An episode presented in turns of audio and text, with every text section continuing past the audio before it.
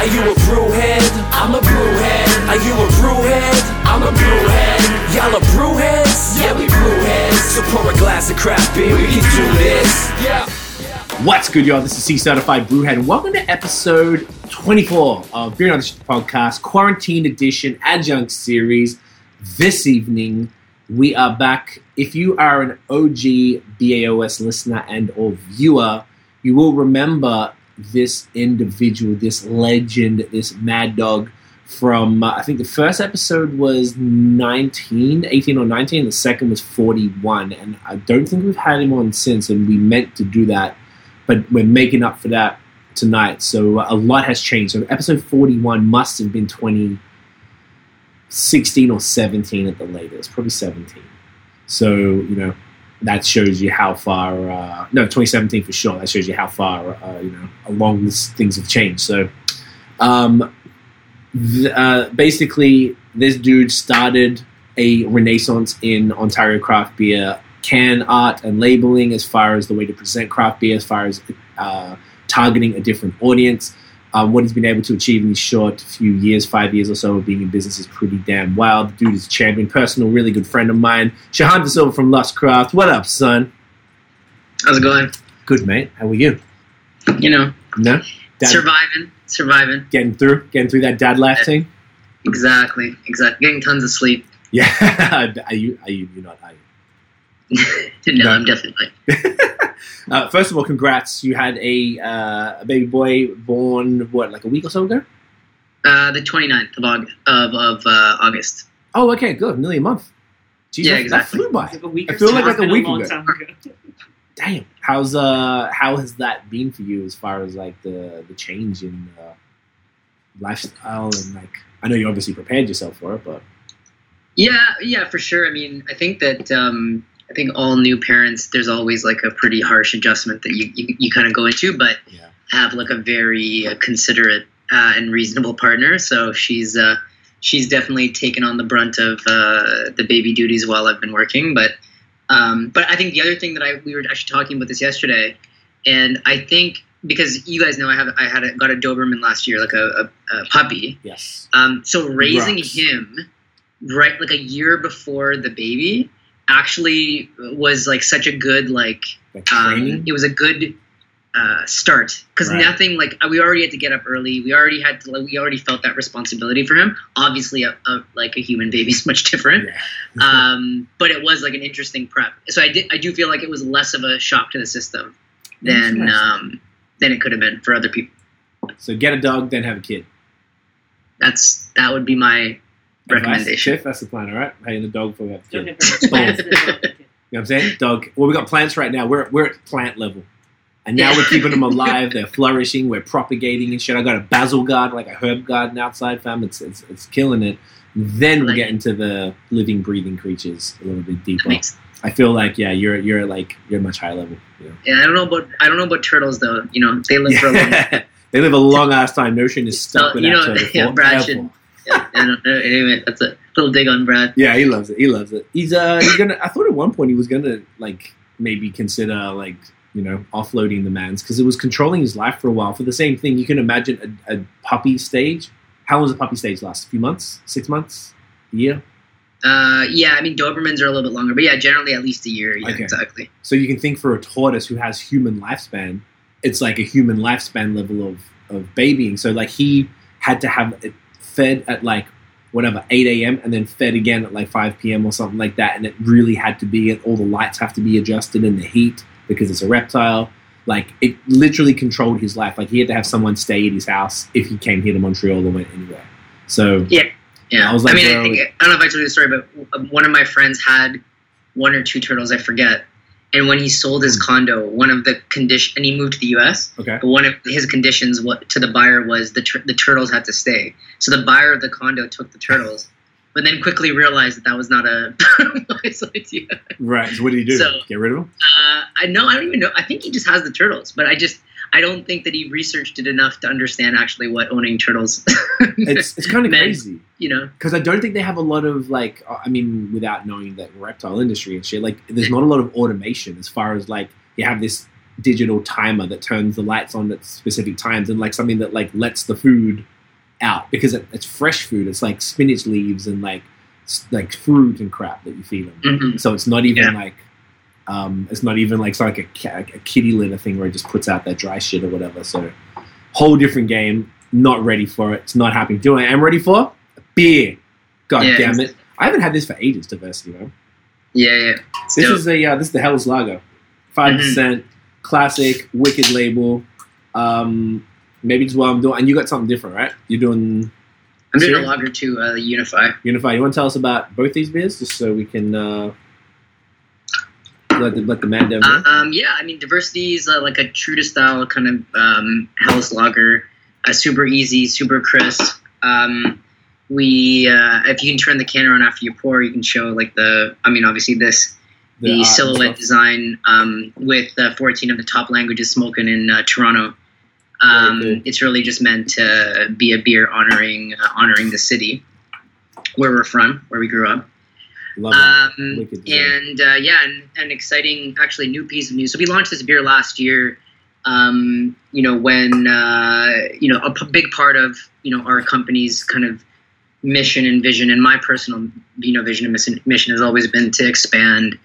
Uh, you know, expand the craft beer audience to new people that typically have been, you know, perhaps not marketed to or, or not approached yes. and uh, so this this beer and the whole concept was la- it wasn't like an in vogue thing that happened this year when there was a lot of uh, you know Hype around uh, lagers and stuff. you know yeah hyperactive noise around the situation but it was something that we always have been, been doing and we launched it last year um, it's coming back like we're relaunching I mean we, we, we it's it's a beer that we sell and we, we've been brewing year round but it's going back into the LCBO in Ontario as we speak Nice. and uh, we actually um, have a, a new piece of news is that uh, we've uh, entered into an agreement uh, with uh, the Canadian Center for Diversity and Inclusion um, to be one of our uh, kind of core partners. And uh, we have a big campaign that we're uh, collabing with them on um, that's going to be rolling out in the coming months as well, likely in partnership with the LCBO too. So we're, we're pretty pretty excited to, to you know bring you know more exposure and, and really amplify you know that expand the audience voice that uh, I think has been you know missing in craft for, for quite a long time. Love that, bro. Well, cheers to that success, man. Cheers. in ya. Mm. I love this recipe. It's classic. Really good. I'm splitting with Dan, uh, Tiff's cousin. If I told you about him, he's Yeah. yeah, he's working for High Season. He's a legend. So I'm going to be getting through a bit more. You're just going to get Shahan drunk. He's my favorite drunk person ever. Did I tell Shahan that my dad Dad went to LSB and Oh, certified and, lost no. craft? So did you hear that?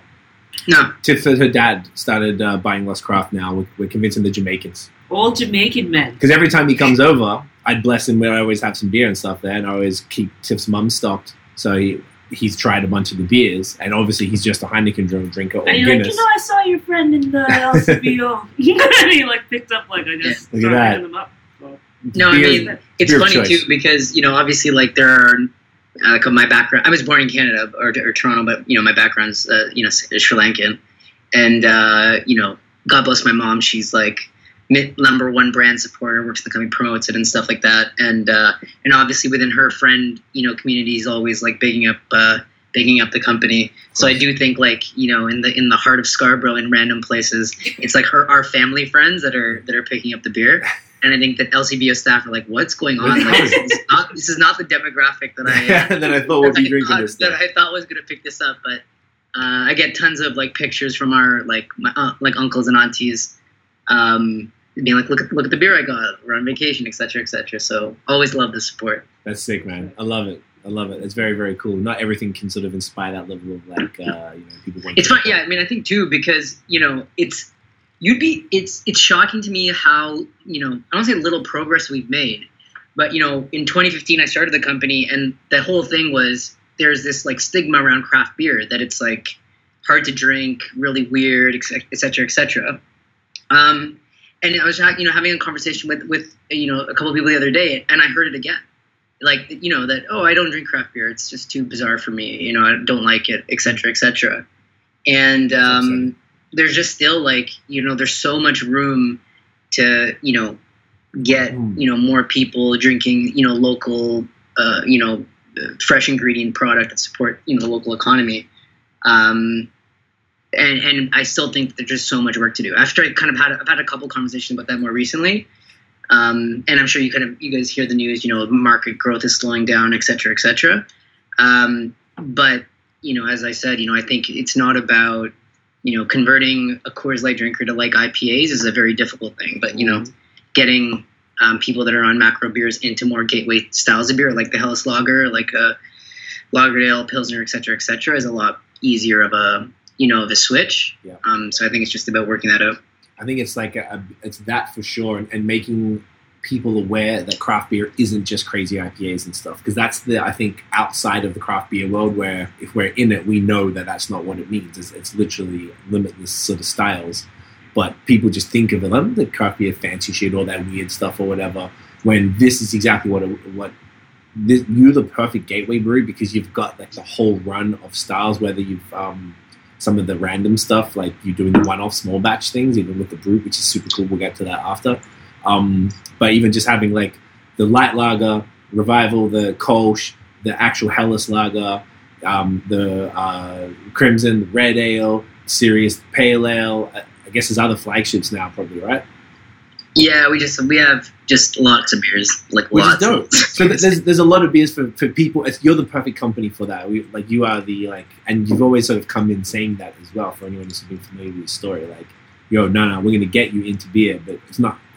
But now only recently, and I've loved it because I feel like I've busted your ass for years to do wild shit, and I've seen you've been doing more and more kind of small batch like stuff, more targeted at a, at a more advanced palette or more the nerdier stuff, which I've really been appreciating because it's really well done, including like the Eclipse, the, the milkshake, the Brute. I'm a big fan of that, all that type of stuff. So I feel like you've found like this nice little groove for yourself, which is still primary gateway, but you're still able to satisfy a more diverse audience now, both in palette and uh, ethnic background too, right? Which is dope. Yeah, I mean, I think we definitely made you know a conscious effort. Um, just you know, it, you know, I think we def, you know, I think as you know, when we started um, being a contract brewery, et cetera, et cetera, you know, there's a lot of, and frankly, having a nice looking can um, that you know that resulted in some criticism about, well, it's just a marketing company, just a brand, the beer isn't that good, et cetera, et cetera. Obviously, as you know, that first beer that we launched did win like best in Ontario across all beer categories, um, which you know silenced I think a lot of critics. Um, Facts. That's how they ruin and uh, and yeah, and I think that um, you know for us it was important to show depth in terms of you know styles of beer that we think are interesting and unique, but yet still approachable. I mean, we consistently have that uh, philosophy in mind um, because I think you can make you know really nice IPAs, and I think you can make sours and you know other unique and interesting beers. Uh, but that can appeal to still a you know pretty broad uh, a broad audience. Hundred percent. And that's and you know what I think we're kind of skipping ahead. Then this is touching on your origin story. Do you want to maybe you don't have to give a full wrap up. So if anyone wants to really know the in depth, go check out the early episode with the terrible camera work because we had a 50 mil lens at TIFF. The poor thing was like holding it handheld and it's just mm-hmm. jerky and stuff. We didn't know shit about what we were doing. And then episode 41 for a bit more. But do you want to give people like a bit of an elevated pitch on sort of like you've touched on a bunch of it already on what you're about, and then we'll maybe get catch people up on what's been happening since the last episode. Um, yeah, so I mean, you know, I, I came from a you know a finance uh, you know background, but I was always just a beer guy. Traveled a lot in uh, Europe and loved like German style beers. I fell in love with the Kolsch, as you guys know, which was the first beer that we did, and I really wanted to kind of get involved in, in you know in craft because, as I kind of said, you know, number one, um, I really you know I love supporting local business. I love supporting local uh, you know local craft beers. Uh, I, th- I think at the time we're talking about five years ago, Yes. um, there really was a missing piece in terms of like approachable lagers and easier to drink beers, and everything seemed to be the race to the highest IBU kind of style IPA. Back then, yep. Um, so uh, so I just kind of like left my job, did something I was pa- you know just to kind of follow a passion. Um, did a lot of work. Uh, traveled to Germany, was there for a while. Visited a bunch of breweries. Got a bit of you know brewing experience. I'm not a brewer, but I kind of understood the, the you know the the business and brewing you know a little bit more. then came back to Toronto, uh, worked with the local brewer here, and made our first beer. In the background, also tons of meetings and prep work and et cetera, et cetera, with the LCBO and getting you know getting uh, you know some support from them who who've been you know a phenomenal partner to us. Um, and uh, and then yeah, I mean, and in the end, um, we were able to kind of launch the launch the launch the brand and launch the company um, as a contract business uh, with the uh, with the uh, goal and intention to you know eventually move into some you know bricks and mortar capacity you know concept whether that's a brew pub whether that's a production brewery et cetera et cetera we're still kind of working through the kinks um, we had hoped that by now we would have been uh, had that problem solved and i think i think absent covid we probably would have had that problem solved uh, at some point this year you were like pretty close Uh, to pulling the trigger. yeah, exactly, exactly. Um, but uh, but yeah, so but in, and then you know since you know since the last time we spoke, you know just continuing to innovate, continuing to come trying to kind of keep keep uh, our product rotation fresh. Um, added a lot, lot of seasonals, some more small batch stuff into the pipeline. And uh, as you know, and launched our first uh, ready to drink products, or Dejado Tequila, tequila soda lime um, another like passion project uh, you know of, of mine uh, with with another friend of mine who uh, you know there there's obviously I'm sure you guys know like there's a ton of vodka RTDs but you know tequila is um, you know Not is, common. is is very underserved Yeah. um, so so anyway so that's kind of where we are now and uh, you know and again like the whole our whole vision is really just has always been to just really expand expand um, expand the uh, craft beer audience to, to more people more cultures more uh, bring uh, more people into the town I love it. I love it. Um, Daniel in Vancouver saying Lost Craft for the win. Dan is a good friend of mine. He always comes out here and I always make sure he uh, gets all. He's had pretty much all your shit. He loves it. Man's are coming through. I love it. Okay, so then let's get to the, the bullshit we always have to talk about since we're in the middle of a damn pandemic. How has it? Um, I don't want to dwell on it too much because I'm kind of over talking about it, but it's always interesting to hear different people's perspectives because every brewery has their own set of circumstances. So with Mhm. yourself, you know, you were very heavy on the LCBO. Now you have your online store, which is great. Um, how has the whole kind of did did you have to pivot during the pandemic? Did how did it affect you? Did you you know a lot of breweries saw a big increase in sales because people ain't got shit else to do except drink beer and stuff. So how did how did it go for you guys? Uh, yeah, I mean, um, unfortunately, we no longer have our online store, Oh, out. Uh, but Oh, that's a different story we can get to. But Okay. yeah, I mean, I mean, effectively, um, you know, thirty to forty percent of our business was driven by you know bar and restaurant business um, that went to zero, kind of pretty much overnight. Yeah. Obviously, there's also like a ton of product. Um, like keg inventory stuff like that that we had to dump because you know every you know you, you have to keep that stuff in stock for that for that side of the business um, so that uh, Mhm. didn't work out very well unfortunately, but those are the breaks. Yeah. Um, and we did uh, uh, th- using, um, uh, you know, effectively using some of the changes in reg- regulations in Ontario. We had facilitated an online platform for direct delivering to people's houses. Um, unfortunately, the regulations were been, you know, we're, we're still working through it, but it's uh, we had to shut down the store, um, which was unfortunate. Uh, a big, you know, and, and frankly for us, it was, you know, trying to be creative and figure out ways to keep the lights on. It was kind of really the the fundamental focus. You know, we um, we didn't lay off a single person during the pandemic, and we we actually hired um, someone to support our online uh, the the um, the online platform. So it uh, it was uh, you know we just did what we you know did what we could. Wanted to keep the lights on. Wanted to um, you know keep uh, keep our team engaged and stuff. So um, we were able to do that you know for for a period of time. Uh, now we're just repivoting and figuring out the right way to get make sure that we comply with any and all reg- regulations. Um, so that's kind of coming. I think in um, we're we're hoping to relaunch uh, in some capacity. You know, sometime uh, before the end of this year.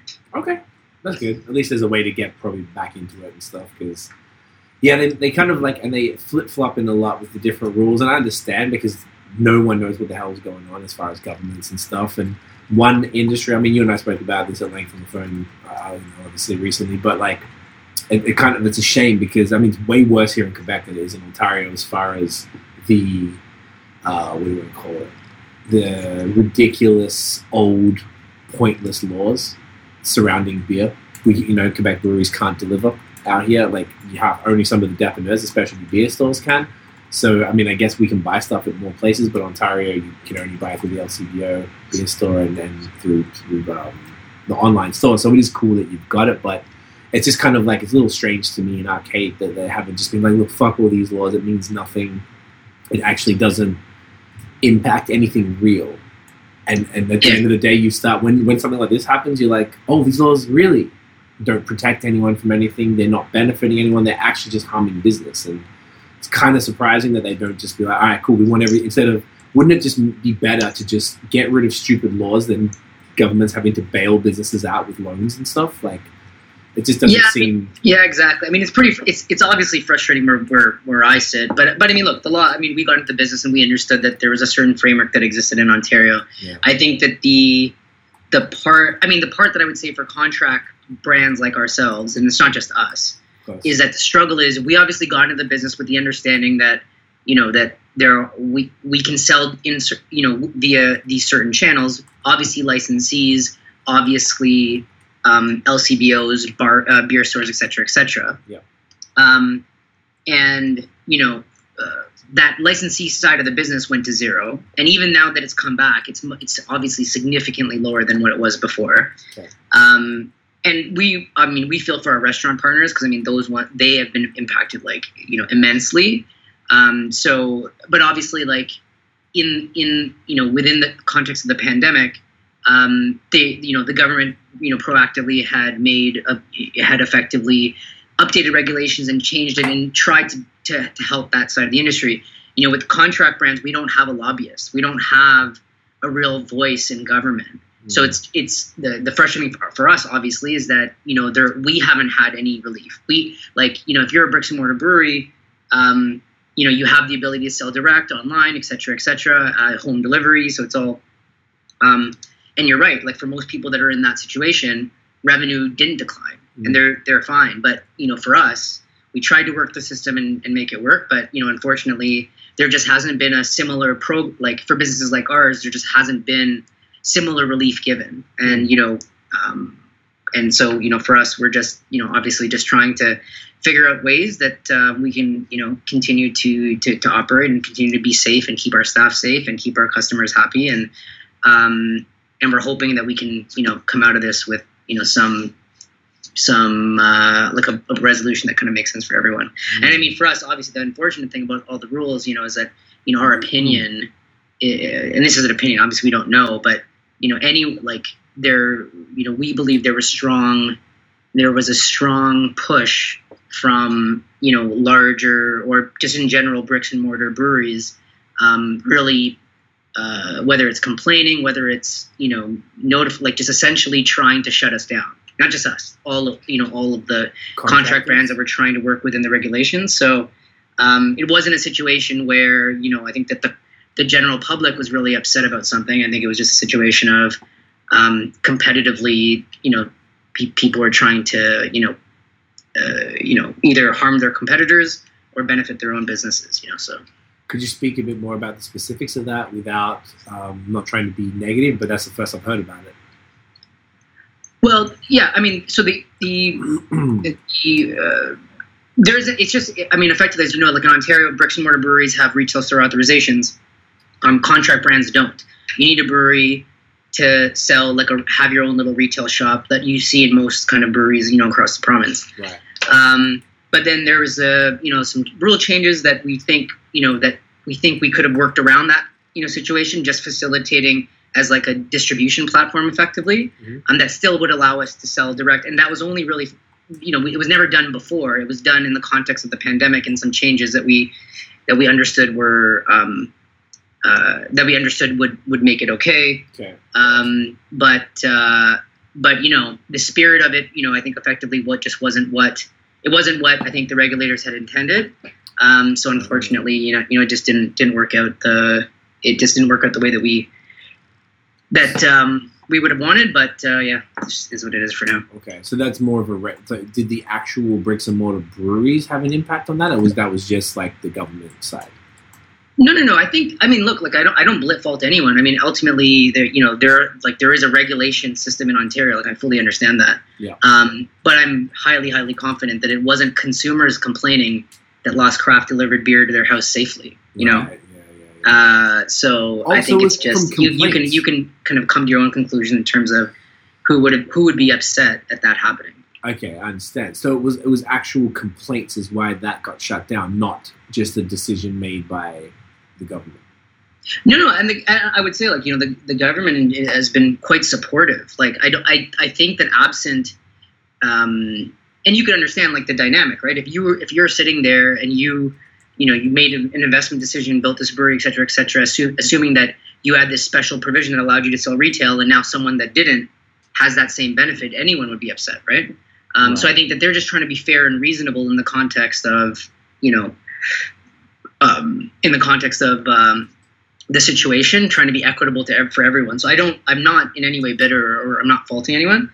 I just, I just hope, like, you know, over time that, um, and it's obviously like a temporary, you know, this is somewhat temporary, but somewhat permanent. You know, I think that Mm. certain things um, are back. are not going to change anymore. I think Yeah. consumer buying patterns have kind of been altered, you know, somewhat permanently. I think most people, you know, even my mom now shops at Amazon. You know, like there's Mhm. there are certain things that I think have changed that I don't think are going to come back anytime soon. So I do think that home delivery is a general premise is a really important thing, especially in the you know in the current you know in the current climate. You know, we shut down the store and um, and had you know a lot of uh, uh, a lot of customers already reaching out, being like, we're, we're so upset, et cetera, et cetera. We really want, how can we?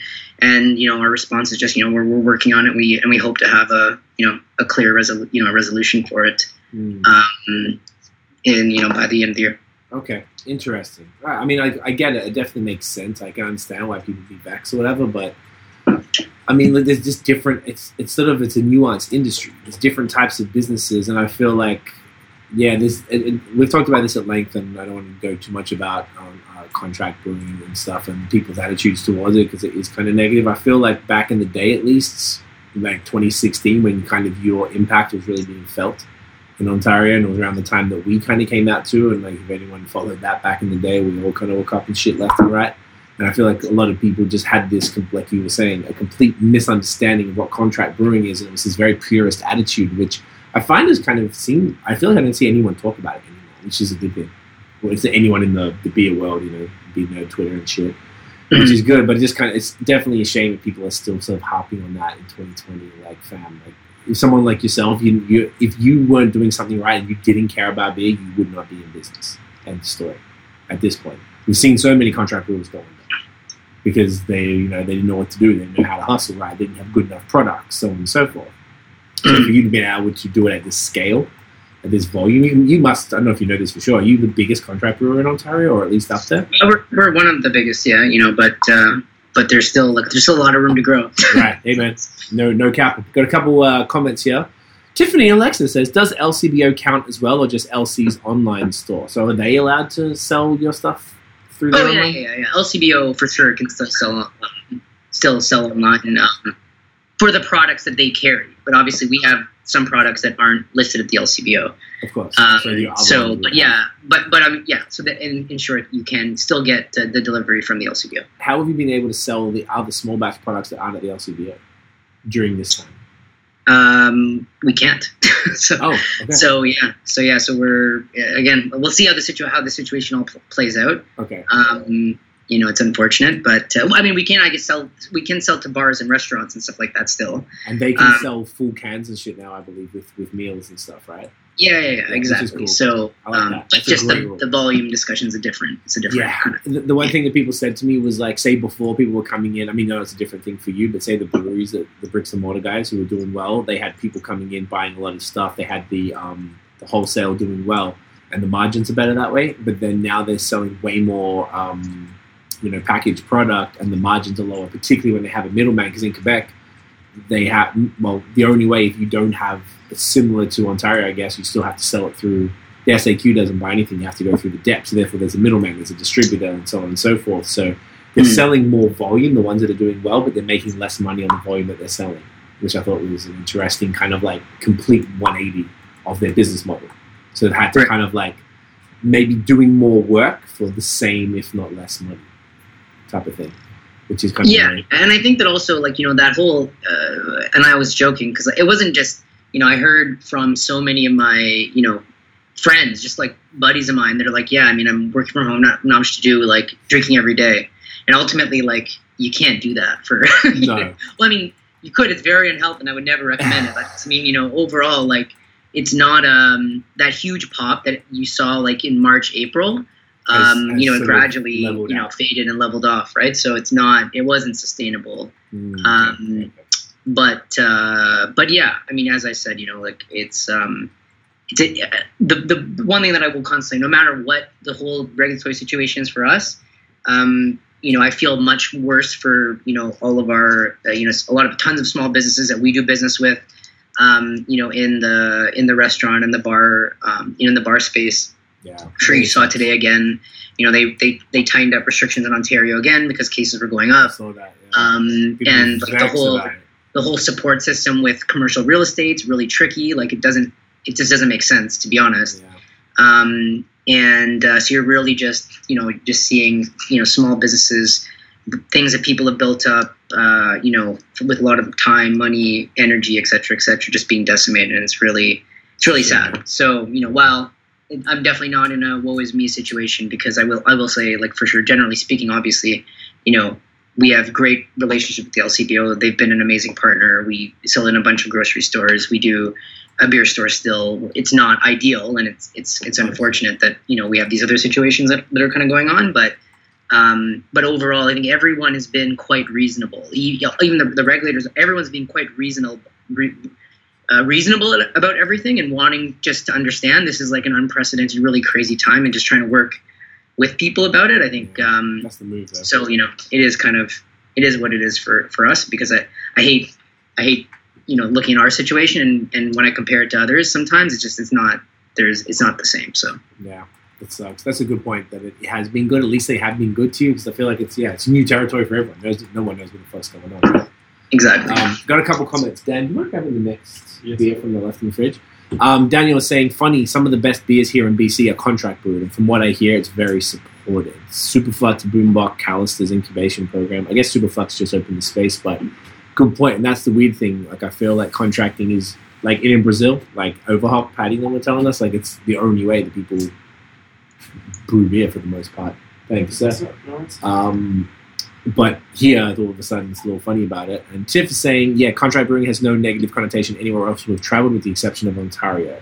I feel like there's a little bit here in Quebec, um, but nowhere near to the same as Ontario. But I still feel like overall, it's never like when we because we we started this podcast as you know with more of an Ontario centric kind of thing. Because Scott, when he was co-hosting, we were coming to Toronto once a month or so, so we were always doing stuff out there. We weren't doing a lot in Quebec or elsewhere. And as we started to expand, and I'd usually bring up contract because I was always curious, and most people were like, "Yeah, yeah, cool, whatever." I was like, "Oh, you're not mad like everyone else is?" I'm like, "No, no, no." I always just find that so funny. It was just Ontario. Ontario is such a wonderfully strange place. Um, because I, sorry, just go. on. yeah yeah no i mean i think you know i think had uh it, it just goes back to like how you start the business you know like um i've always said you know if you if i came to you and i said i have no you know marketing experience brewing experience et cetera et cetera but you know i need a couple million to build a brewery i think most people would laugh you out of the building Right. um, so you know the way that we, you know, we didn't, we did, I, like I, you know, uh, first generation, or you know, my, my parents were immigrants, and you know they they built a life for themselves in Canada, and we kind of, you know, bootstrapped to start the company. Um, so you know we just didn't have access to you know a ton of money to to start a brewery because I think we probably would have had we, uh, you know, had we. Right. Um, so I just view contracting as a way to get into the industry, uh, and then prove your prove your concept, and then move, um, you know, likely into a bricks and mortar space where then now your cost of goods sold is much lower, et cetera, et cetera. The trick, the- you know, the issue that you have in Ontario now, like from I'll say like from where we started to where we are now, um, a big like issue I think that's a general premise is um, you know, just the Ontario, you know, beer, like the Ontario kind of brewing, you know, market, you know, in our opinion, is is just way over capacity. Um, so it doesn't like the pricing that you can get as a contractor these days um, versus building a bricks and mortar brewery. It's like, why would I spend million bucks, two million bucks, whatever it is, to build a brewery to produce beer at our volume level and pay the same price. Like it does, it just doesn't make you know logical, Yeah. rational sense. Um, you tell me that so, last time we hung you know, at, at this point, it's just I think a bit of an industry adjustment and like partnerships and figuring out like you know the right way to attack the industry. Like you know, we're not going to build a brewery just to satisfy people to you know people to stop hating on contract brands. Like it's stupid. It's like Yeah. I think for the average person, no one cares. Do you know what the funny Uh, thing is? None of these people who are commenting on it know jack shit about business, and that's really what it comes down to. Like, and that's what I've noticed in the beer industry. Period. People are passionate about the product, which I think is a beautiful thing. It's an art. It's, it's great and science. But then when it comes down to business, the vast majority of people have no concept of it unless they're an owner and they see the numbers. But the average person commenting on these things, who are like, "Yeah, fuck contract brewery," they've heard someone say it. They're just parodying that shit. They don't know what they're talking about. It's it's yeah. I, yeah, at least it's kind of died down. Like that was like the biggest point of contention, the biggest thing to hate on for a solid year or two.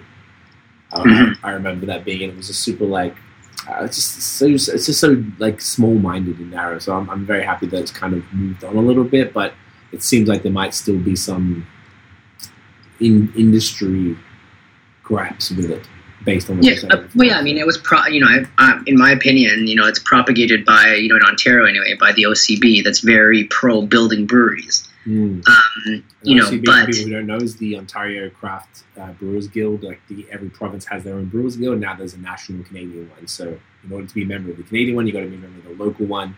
And then the local one recently basically put their drew the line in the sand. If I'm not mistaken, you have to go into detail, but basically said we do not support the contract rules, which is a very odd thing to do. Yeah, yeah, exactly. And this goes back to like us not having a proper voice or, or lobbying body, you know, within within the province. But but yeah, I mean, it's just it's just a you know, I think it's just a situation where the industry is really like figuring itself out, rationalizing. It was really hyper, you know, it was growing really quickly, and then you know, the as the as the wheels starting to slow down, then I think everyone's just you know a little bit panicked. Mm. Um, so I'm hoping that you know calmer heads will prevail, and you know an industry body will support everyone in the industry and not you know a specific set of you know people.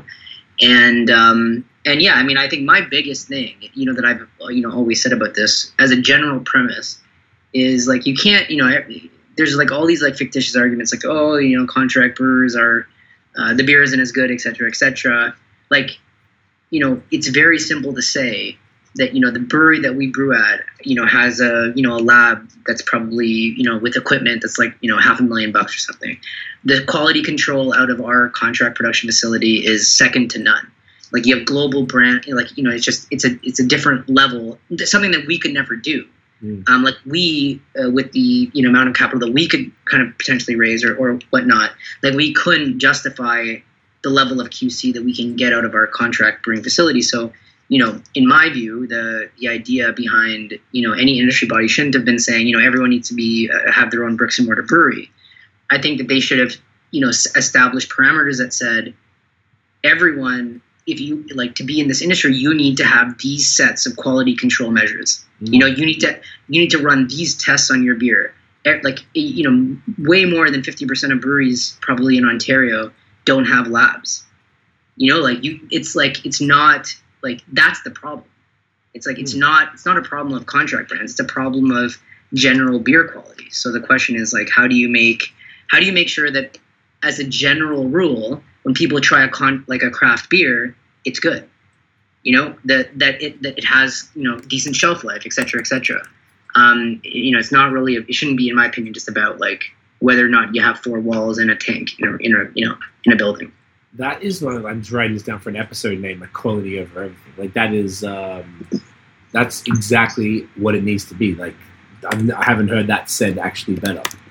Um, it truly is about quality, quality over everything. I write this shit down or I forget.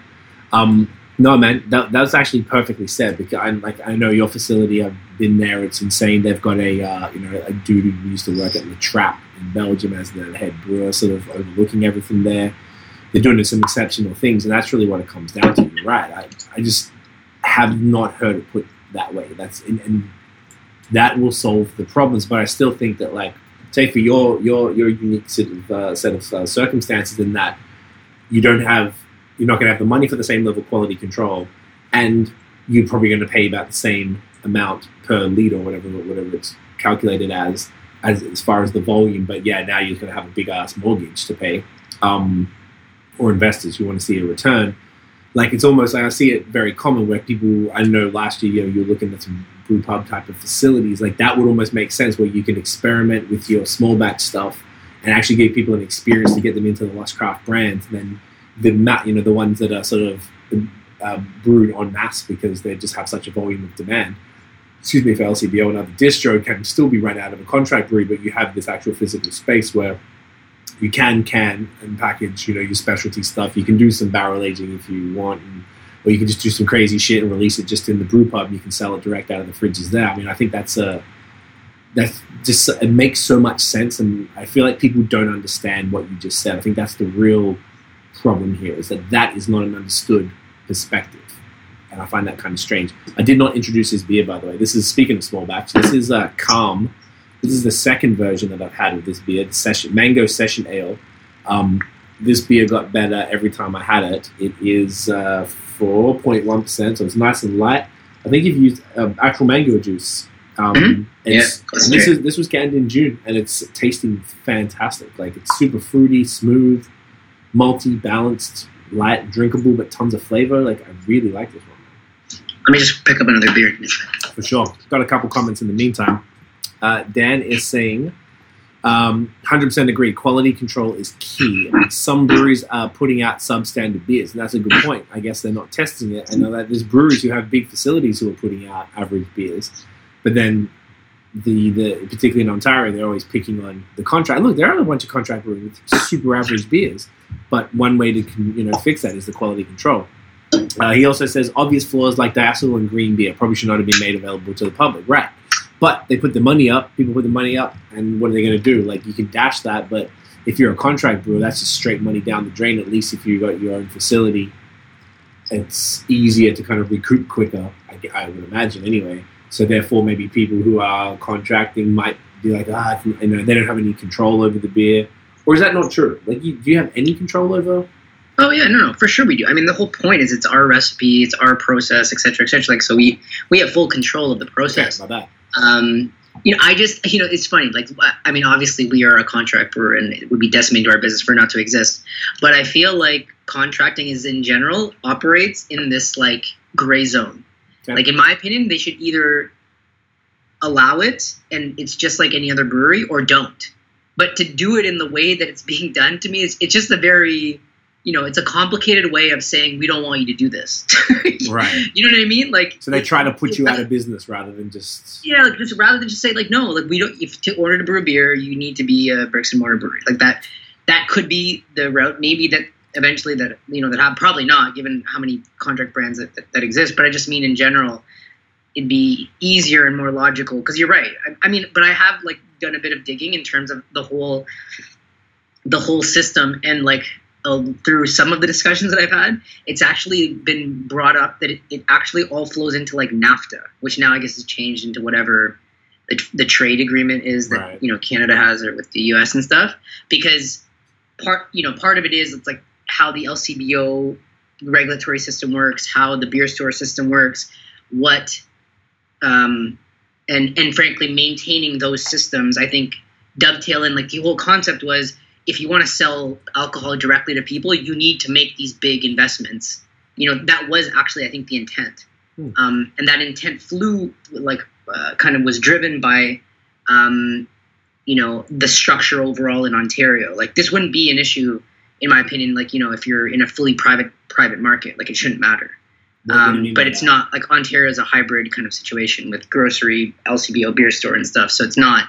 Um, it's more complicated, I'd say. It's, it seems like a simple thing, but like when you start doing your like a bit of digging, it turns into like a just an un, un you know what's that Russian doll thing where it keeps Yeah, kind of popping yeah. out. Like there's next there's It's a next thing, Russian next dolls. thing, next thing. Yeah, you pull and pull and pull. Okay. Layers. Yeah, I feel like everywhere in Canada is over-regulated. Even in Quebec, it's obscene as well. And those are the two markets I can speak to the most. Um, coming from Australia, I've been doing a lot more podcasts and, and thinking out there. And the way that people work there, I feel like it's so much more lax. It's so much more chill.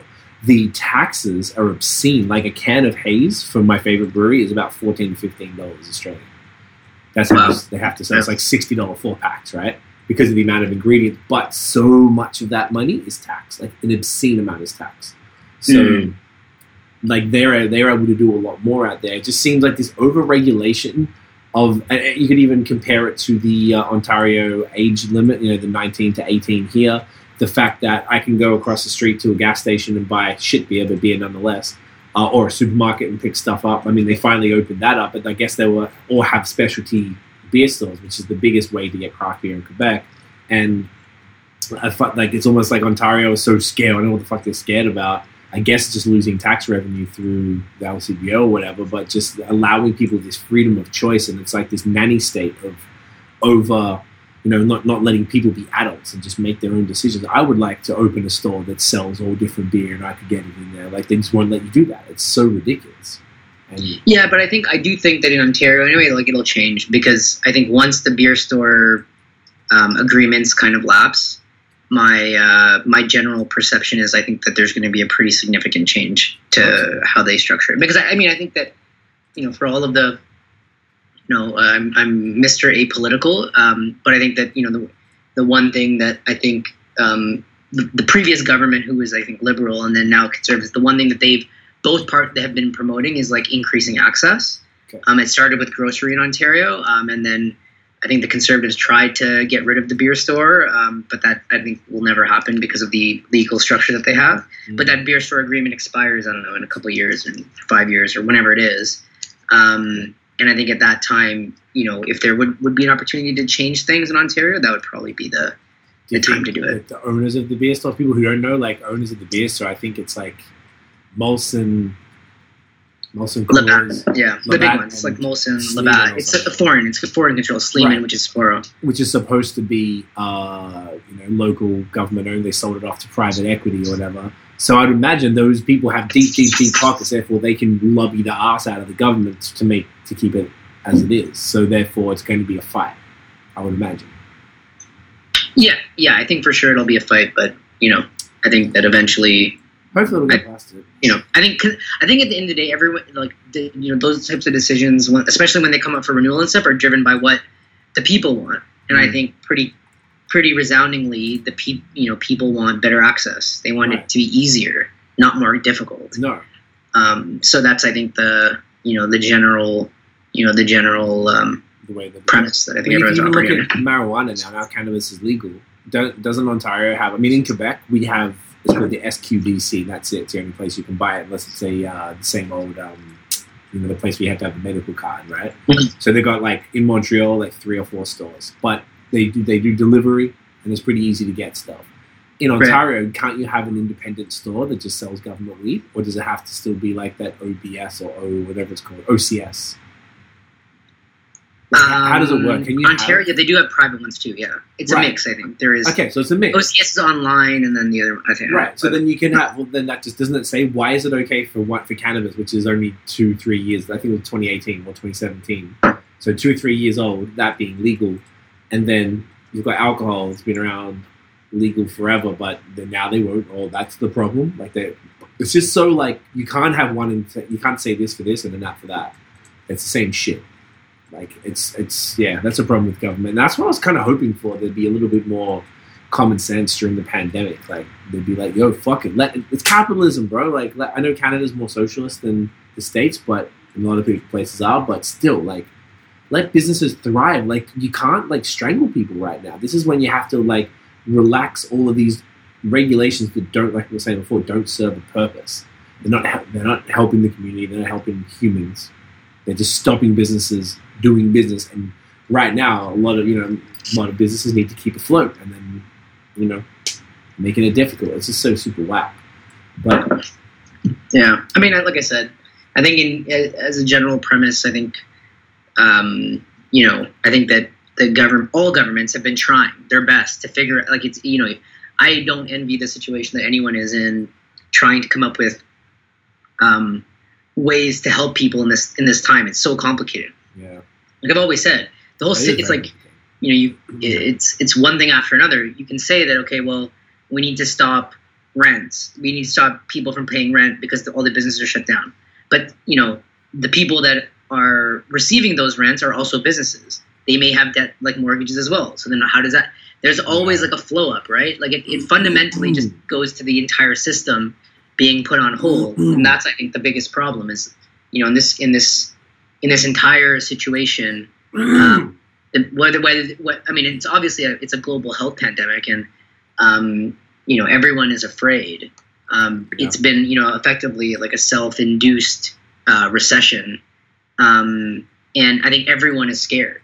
You know, like so in that environment, there's really no way to really reasonably help uh, solve everyone's business problem because the only way you do that is just for the system to stop and everything to be free, right? Like how you know, it just Yeah. doesn't work that way. no. Um, so so like ultimately, Mm. um, I think everyone's just trying to do their best to you know survive and hopefully you know be in business you know as this thing kind of evolves. Yeah, no, well said.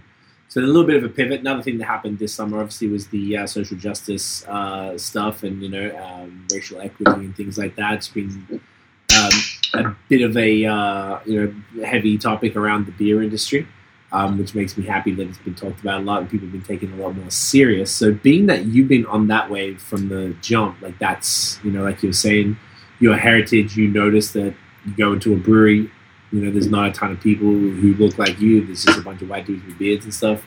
Um, can you just maybe speak to? I'm gonna run for a quick piss already, but do you want to just start talking about, um, like you know, how you've seen that change, and if anything, like has changed over the last few months for you guys specifically, being that you were already you came out the gate targeting a group of people that uh, you know breweries typically have completely ignored across the globe, not even just you know locally or Canada or whatever. Like it's everywhere.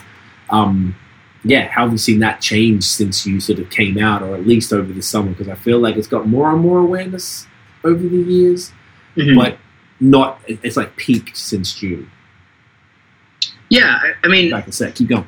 Yeah, yeah. Like I mean, I think that for um, you know what I what I think about the the industry, and I and I kind of had put out some you know personal pieces on you know on the you know experiences that I had being you know a visible minority in Lost Craft being you know one it was one of the first and probably you know uh, uh, one of the first uh, uh, breweries that are kind of owned by uh, you know a person of color um, in Ontario, and you know even within Canada, that's you know there's probably you know we- we're not even aware of, of, of, of you know five. So you know I think we've always come at it from a perspective of you know we want we want to make sure that we're very inclusive because I think even for me coming before I started the company, I just felt like there weren't many people of color in you know ads and social media and et cetera, et cetera across um, you know across the industry. So you know, I think for us, when when it's just it, this has always been a thing. It wasn't a thing, you know, just because it became kind of in fashion, um, kind of more recently. And um, you know, my my my general viewpoint on it was just more about uh, making sure that pe- that people are uh, you know authentic when it comes to um, you know when it comes to if you care about that issue. Like, and don't get me wrong, there can be people that can say, I don't care. I, I just like the beer. I don't care about the people behind it. But usually in craft beer, everyone loves the story and loves the people and et cetera, et cetera. Like that's the whole thing. Yep. So if you care about um, about social issues and if those issues align with the breweries that you do business with, um, you know, a black box once a year doesn't mean anything Yeah. and you know my my general view is that, and then and then also i also don't feel like it's fair to like scare people into um you know cancel culture style like scaring breweries as well into you know not knowing how to respond because you know in fairness to some like if you're you know a brewery in a certain rural community where there are very few people of color you know it's not reasonable to ask that brewery like why don't you have more people of color working in your brewery? Like it doesn't make it just doesn't make sense. Right. so you know my you know my general view was just that um, be consistent.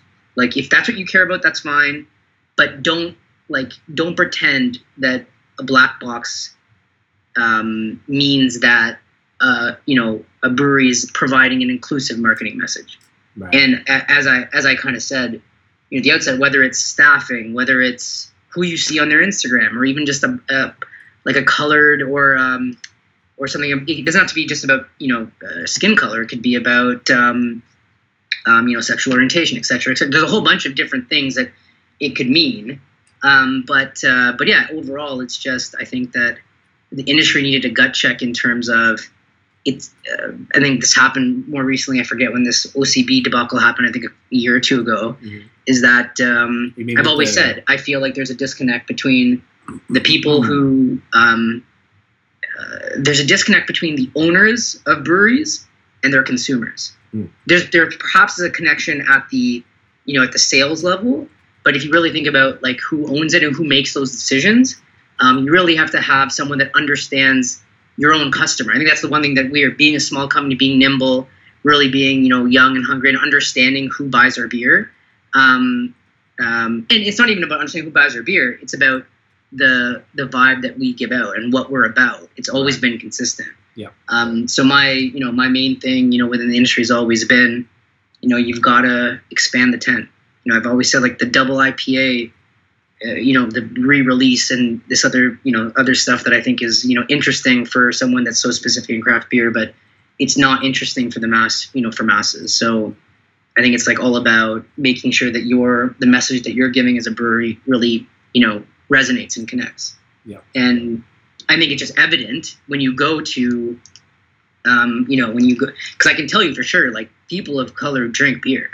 You know, like it's not like they don't. No. Um, but when you go to like, you know, it's it's when you see like places in the in the heart of Toronto that you know don't you don't see a lot of diversity in in in venues like that, then you know, like you know that it's just not, you know, attracting a wider audience. Just generally speaking, in my opinion, isn't isn't the priority of you know something like that, and and it doesn't have to be. But again, if you care about it's it, for the then- industry's best interest, though. At the end of the day, there's only so many white dudes Exactly. with beards you can have in that. By the way, before we keep going, tell us about that beer and show us the can of that one because that was one of my faves you've done recently yeah, this is our um, yeah lemon lime sour called called Quench. Quench. Yes. um, inspired as a I call it like a Sprite sour, but uh, but yeah, it's just super refreshing. Like, and I'm not a huge, uh, as you know, I'm a pretty consistent lager guy. Although that actually is ironic. One of the biggest, I think, things of this podcast it's new is that my palate is actually evolving into uh, yeah, we, a little more of that uh, my man. you know wild ass stuff. So, um, but yeah. it took you five years, but here we are. Um, but yeah, I love it too. Actually, this was this was my favorite beer that we that we launched in the summer. So um, it's phenomenal, man. Re- are you going to bring that one back? I guess it's kind of a summery kind of beer. That might yeah, we're planning to bring it back next summer. Yeah, again. Sick, sick. Huge fan of that one, and I'm I'm proud of you because we've had moments. I, I can't remember if we've talked about it before, but like my favorite ever. Can I tell the Bellwood story at Brad's party? Oh You yeah, yeah, you can. Yeah. So, like- So like that's a good story actually. that, that's my favorite one. So basically, since you've started, we became friends pretty quickly with this because we became pretty interlinked. As far as like people were mad at me for saying the c word, and people were mad at you for being a contract brewery and making beers that were pretty. So it was like this sort of thing from the beginning, and I obviously was into the more craziest stuff because by that time I kind of been through my gateway phase. I was well into beer, started the podcast, and so forth. So I was always kind of busting balls, like as I was getting into the haze and like the lactose. I was like, bro, you should do, you know, do a New England, do some lactose stuff. And you're kind of like, yeah, yeah, yeah, shut up. So we're at my brother's birthday. I want to say it was like 20, must be 2018, 2017, around Witchstock, I think it was. So 2017. And Bellwoods just did a collab with Trillium called uh, Cutting Bells. So we they brewed at, at Hafis Road. So we bought, we all bought like whatever, a whole bunch of it. So Brad still had some at his birthday in November. So you were at his house, and I was like, "Ah, let me give you." 'cause I never drank. I never made you drink the shit that like you didn't enjoy it first time. So we're showing, we, we, we poured the can out, and you're like, "Man, it tastes like cocaine." And then ever since then, I could not drink that beer without just tasting cocaine. For some reason, that beer fucking did taste like cocaine. Not that I do. Go, I mean, just to be super clear about this, like Yes. I'm not. I don't No. partake. you know what? It, I don't know what I like the smell. I don't know what it is, but there's something It was about like it, and I was, was joking about. Oh, like chalk. Yeah, it was like chalky. That's what I meant. Like it was Yeah, like, yeah. It had this chalky taste. No, but it had a chemically thing about it too that sort of tasted like some sort of chemical substance. So I knew what you were saying because I don't do drugs either. Like I have in the past, but I don't. So like it was just really funny to me that that was went from that, and then now I've been like your first crazy one that you did was the Eclipse Milkshake IPA, or it was like a lactose IPA, really. I guess it didn't have vanilla, and that was really really good. and then um, the summer stuff. So you got the calm, which you did the second time, and the second batch definitely was an improvement, which is super cool. You did the the quench, which was dope. Um, like we'll get to the brut shortly as well. The brut was from aside from the quench, the brut is like I'm so impressed by it. I'll, I'll wait to go. I love that one because of, it's a style that we don't see out here. My friend Daniel was commenting he sees a lot of them in Vancouver. We don't see that out here. So I was very happy that I'm excited. I mean, I, I think too. It's funny because I would say like that. That's that's the beer that I'm going to crack next.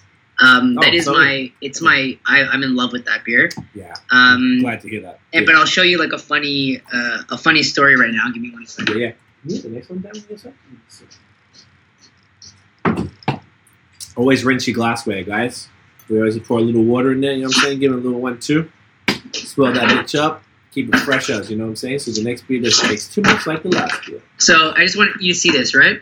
Mhm. So this is like this is again this is like what happens during COVID when everything just everyone has their running with their head cut off and and et cetera, et cetera. So this is the tray, right? For uh, for the brew. So you see that there? Yeah, it's Brut IPA. Yeah. Okay. Now check out the other side.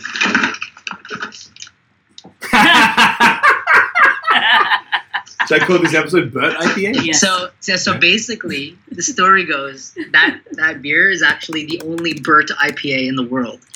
So it's like it's got the super uniqueness, fam. Yo, ain't nobody can come, come. That might even be the episode name, bro. yeah, yeah, yeah, Brut exactly. IPA. You know what? I'm actually going to do something different for the next one. I'm going to do this one. Oh yeah, yeah, yeah. And then by the time you finish that, we'll probably catch up to the same beer. This is one that this is not a style that I personally like dig, but I'm very um, a, I'm definitely curious about it because when these ones are done well, uh, I mean Belgian wits. I know we sort of we're in the middle of a diversity thing, but do you want to just really quickly talk to me about why you did this one, what the deal is? Um, it's like you know, it's one of the things that we started doing uh, because you know it's it's interesting when you start. This was one of the big uh, learning things that we um, that happened when we uh, started the online store, um, or like the online platform, I should say.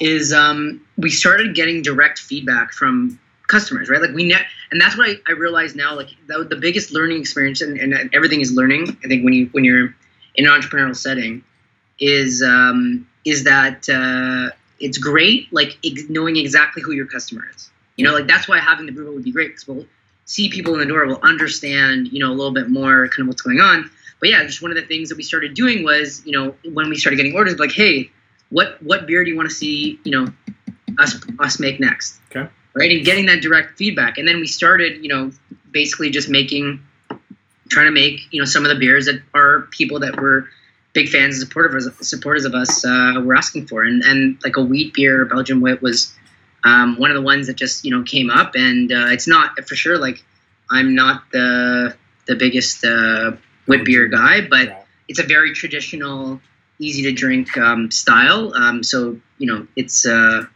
brewed very traditionally with orange peel, citrus, such as like coriander. Really, uh, really dope, and we're really like we're super happy with it. Like we've gotten tons of people that just order that beer now. No um, has, has, has been, or we had tons of people that would just order that beer. All right. I mean, it's five percent. Nice. Uh, got that like clovey kind of um, what do you call it? Uh, spicy nose.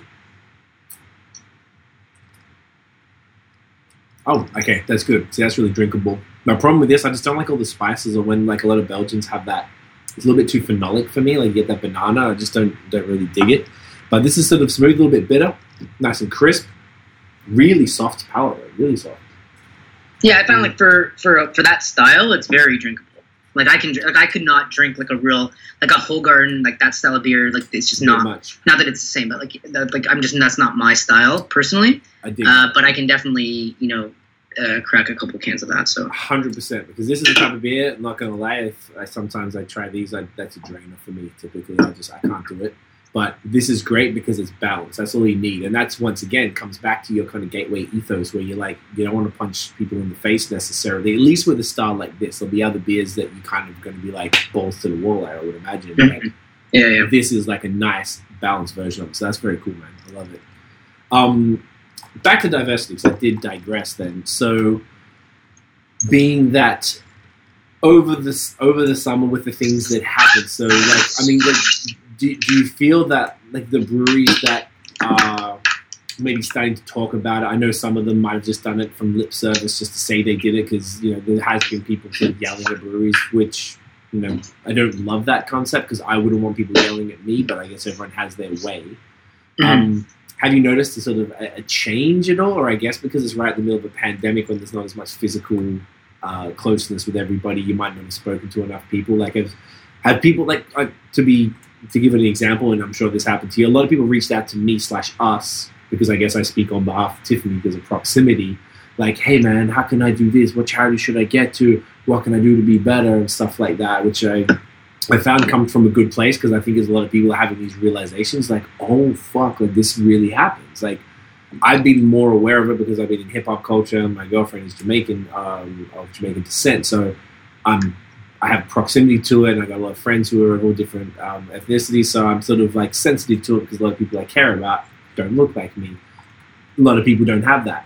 Like you were saying, if you're a brewery in the middle of nowhere, there's not going to be many people of color. Therefore, the chances of you knowing and caring about somebody who doesn't look like you are going to be slim to none. So, have you seen a bit of a difference? And, and you know, do you find it's positive or whatever, whatever you've seen? Like, what's your kind of take on it?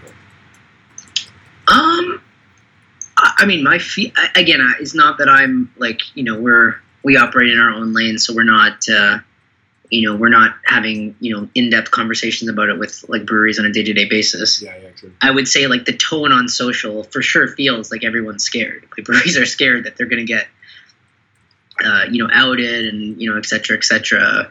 Um, so I, I, I like I genu- This is what I will say about this. I genuinely do not believe that the majority or a significant number or anything of breweries are like literally overtly racist. Like that's not that's not a thing. You know, I, in my opinion, right? Um, or do are a lot of breweries, um, you know, proactive in thinking about issues of diversity? No, um, or at least before this whole thing, definitely not.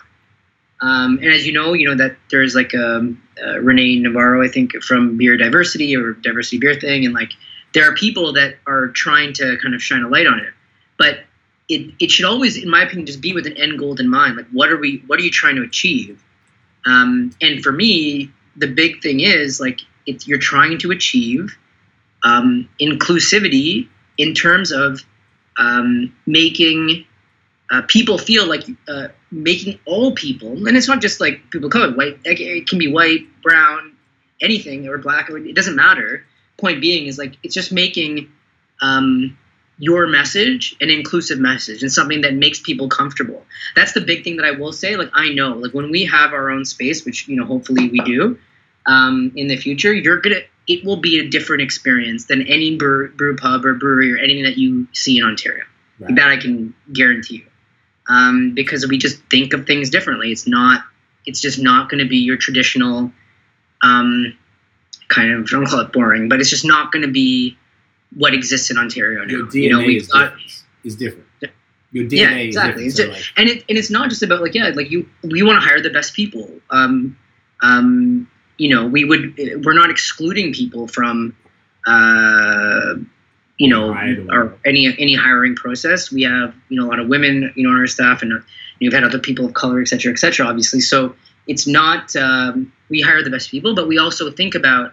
Um, you always generally get the one thing that I will say is like about diversity and why um, it's important just to be culturally like who doesn't want you know to be you know have an inclusive message. I think that's a weird thing to not want to do. Yeah. Um, but moreover, I think from every business owner realizes pretty quickly like having diversity of thought and background helps your business. mhm. You know, like it's you'd be stupid not to Mm. you know focus on those things.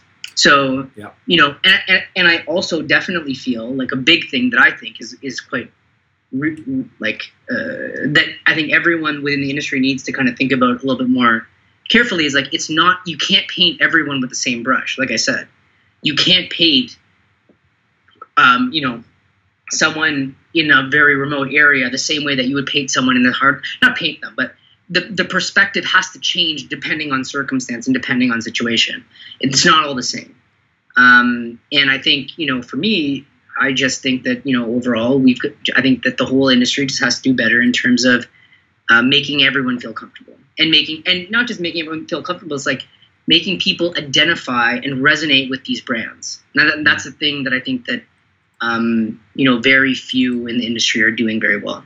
Right. Yes, I think that's all all really good points. Specifically, that they're not making people feel welcome. And it's such an interesting thing. Teo from uh, you know Crowns and Hops in LA.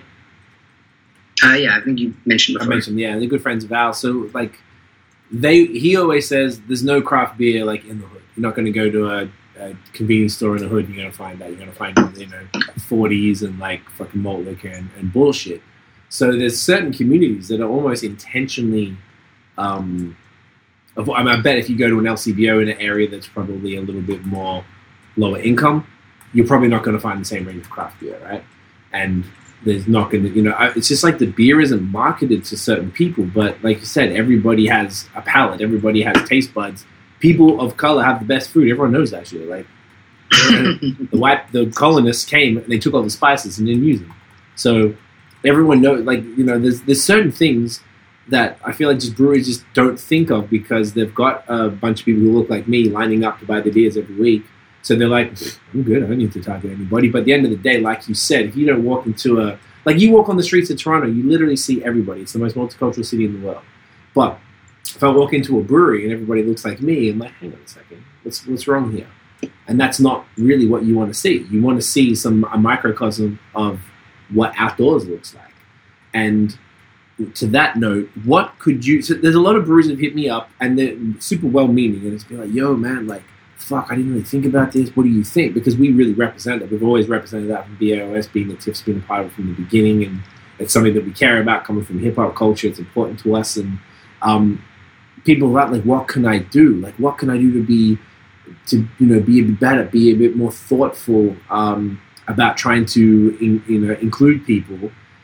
one thing that I suggested, just to put this out, I want to get what you said. Uh, I told my friend here who owns a brewery, um, this unfortunately doesn't really work so well in COVID, but one idea was all right, say you want to tap into a community, say, hit up a community organization. Tiffany's mom is a Jamaican um, uh, immigrant, she's born and raised there. She is a part of a Jamaican association, and a lot of her friends are a part of that because it's something that, you know, people who are from, if there was an Australian association, I don't really give a fuck, but like maybe I'd be a part of it. And you know they have events and they do different things and they you know keep people a sense of community particularly people come over fresh like hey look here's a bunch of people that can help you out help you get a job help you get started so i was saying to him like why don't you hit up a community whatever the the, the uh, background whatever the country is doesn't matter but and be like yo if you're going to have an event why don't you have the event here at the brewery? We can pair our beers with your food and then you know really you know help your you know your community understand that there's these other flavors and then maybe in their minds maybe they're the older folks and they'll go back and they have a daughter a niece a son whatever and they'll be like hey you're looking for a job. Why don't you go talk to that nice brewery i was just at? This beer is so interesting. And so on and so forth. And it just gets in their head because it's just a matter of education and just they don't know what's there. So how can breweries whether they're contract or bricks and mortar how can they proactively trying to get uh, tap more tapped in to communities that they currently aren't serving. Yeah, I mean, I, I think that's a great. I think um, engaging cultural, um, like engaging culture, like it's not, especially like where we're from in the heart of Toronto. It's not hard to do. Like No, it's man. not like there are so many different, Throw a stone, you'll hear the difference. you know, exactly. Like Yeah. it's hard not to do it. To be Yeah. honest, like it's hard not to.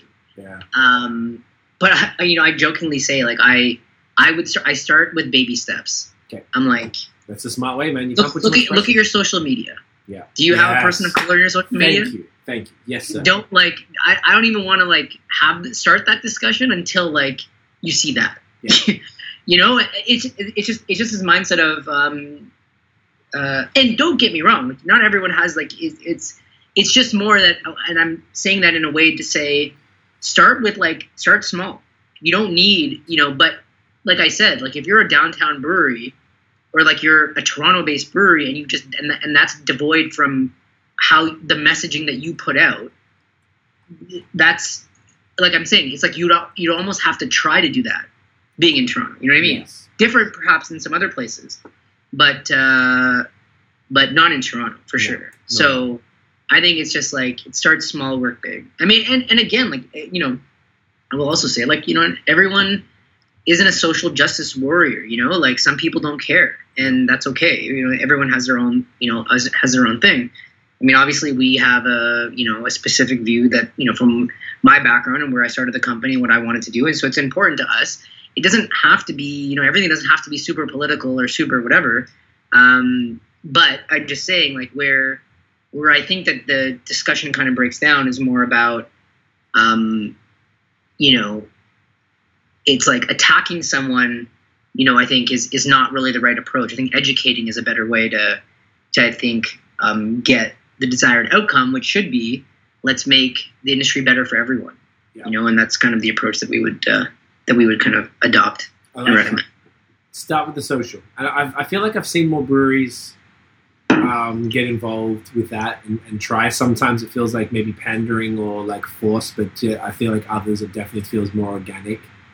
It's a bit different. Another thing, maybe I don't know if you've heard much about it, but the Black is Beautiful um, I, uh, beer. Have you heard about that from Weathered Souls in San Antonio? Yeah, So about twenty something, high twenties in Ontario got involved. I think there's three in Quebec now that are doing it, which is pretty bad.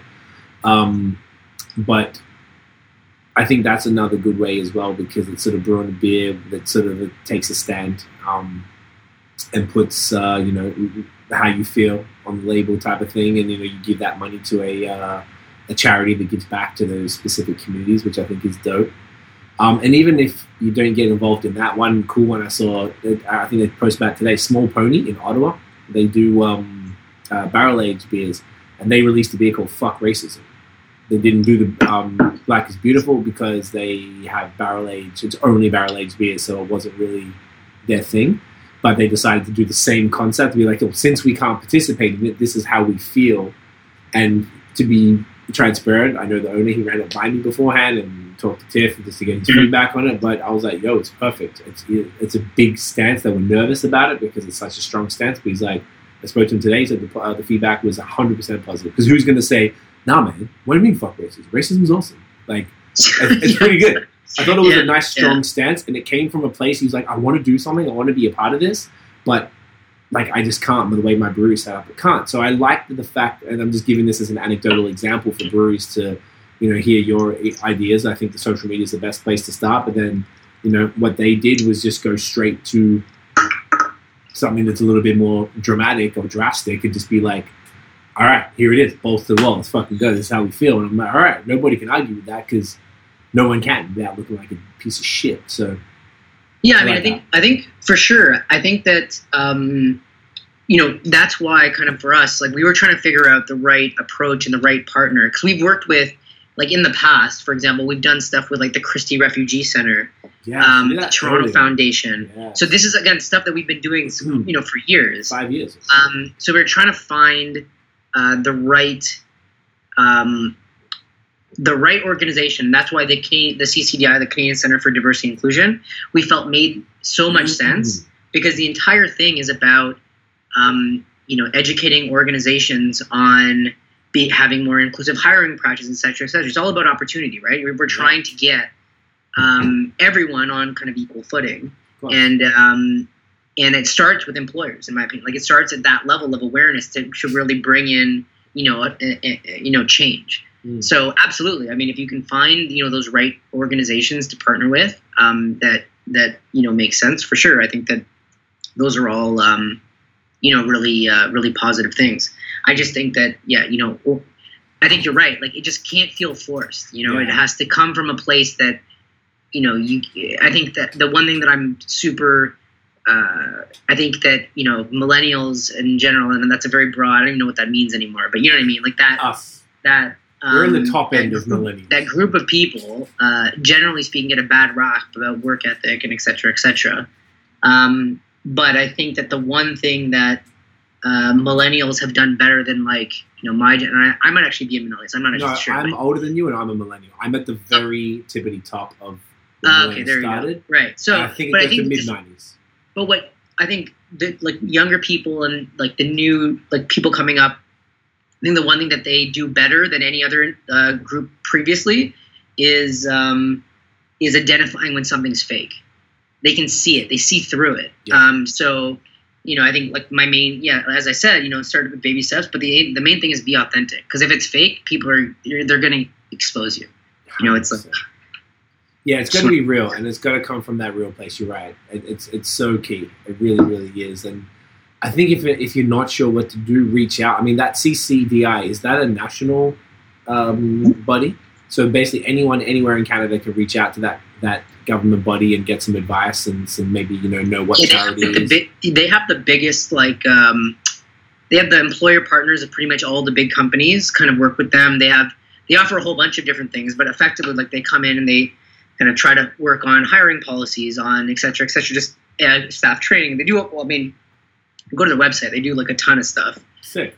um, but a good- uh, like but I think in the context of you know I think what we were trying to achieve with it uh, they were the perfect organization to try to work with I love that. That's really good to hear, particularly coming from you, who's like, you know, like you said, your company has been about this life from the jump.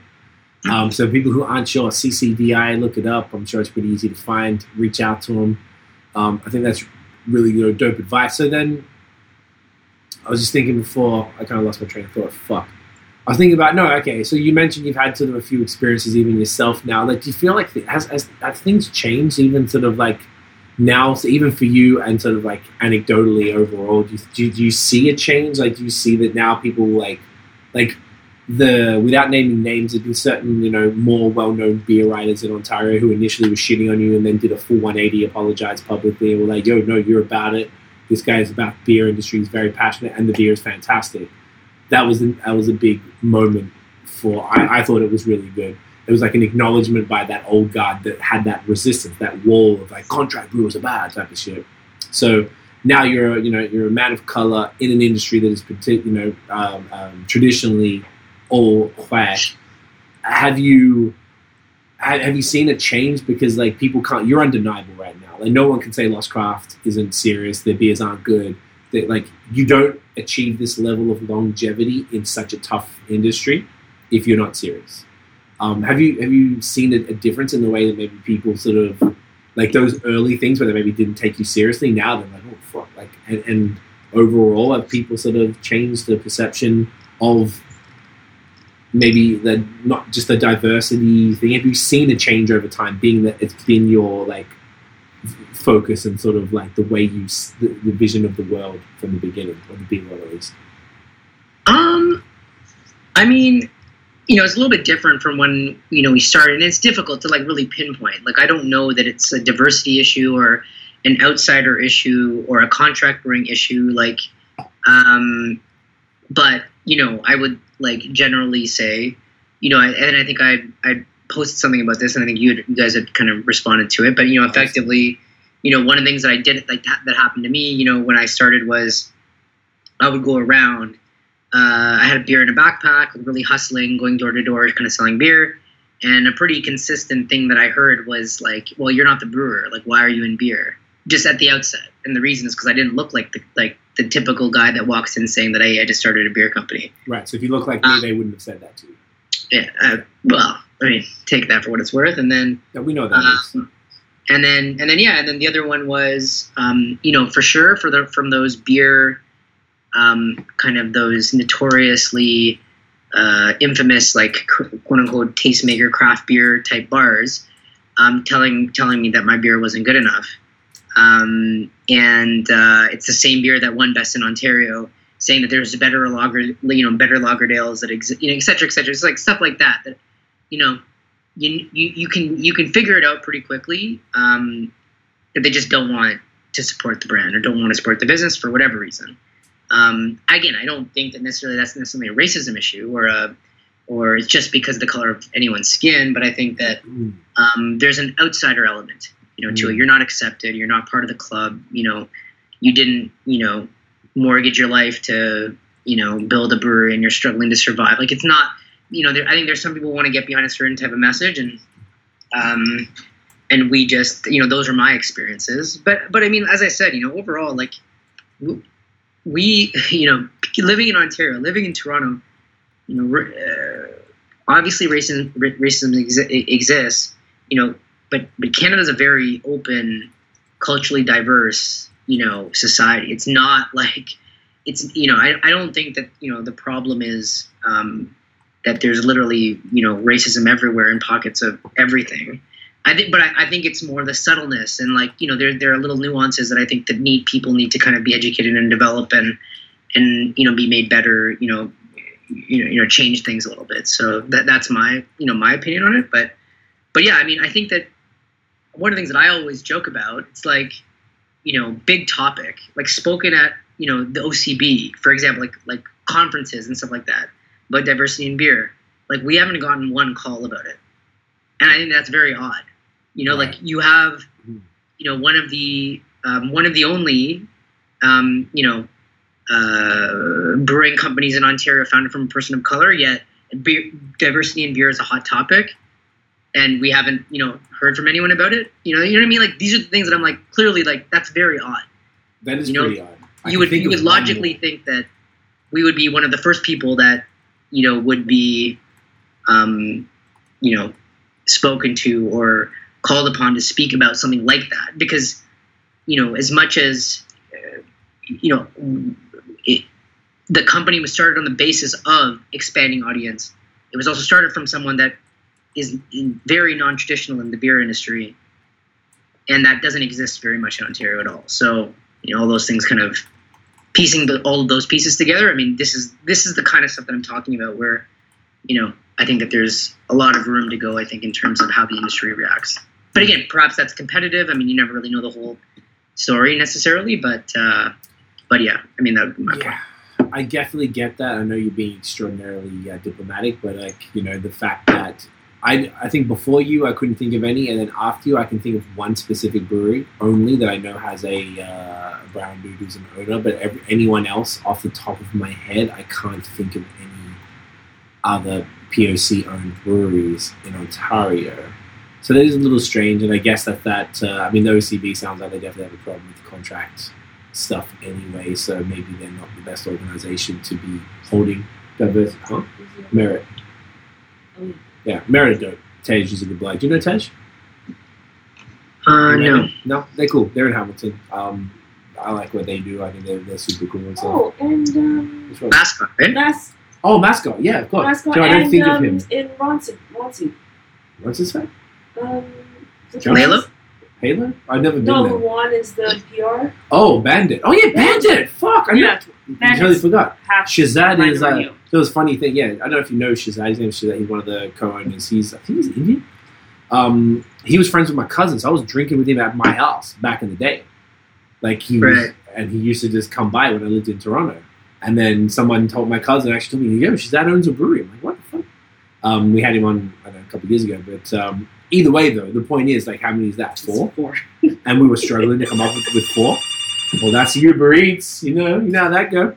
Nine. Uh, Fifty percent off deal. Hey, um, so uh, yeah, like that. That is very strange. I mean, is there anything that is there any sort of uh, thing that you guys are planning to to do, or is it just kind of like keep your mission going and keep going? How you doing? Like, are you trying to do anything specific? Well, I mean, I think it's. I mean, it, again, like what I'm saying, it's not forced with us. So you know, we're always. need to do anything. Um, you know, we get uh, obviously less so now because like nothing is really going on in the world. But yeah. you know, we would always support tons of different community organizations.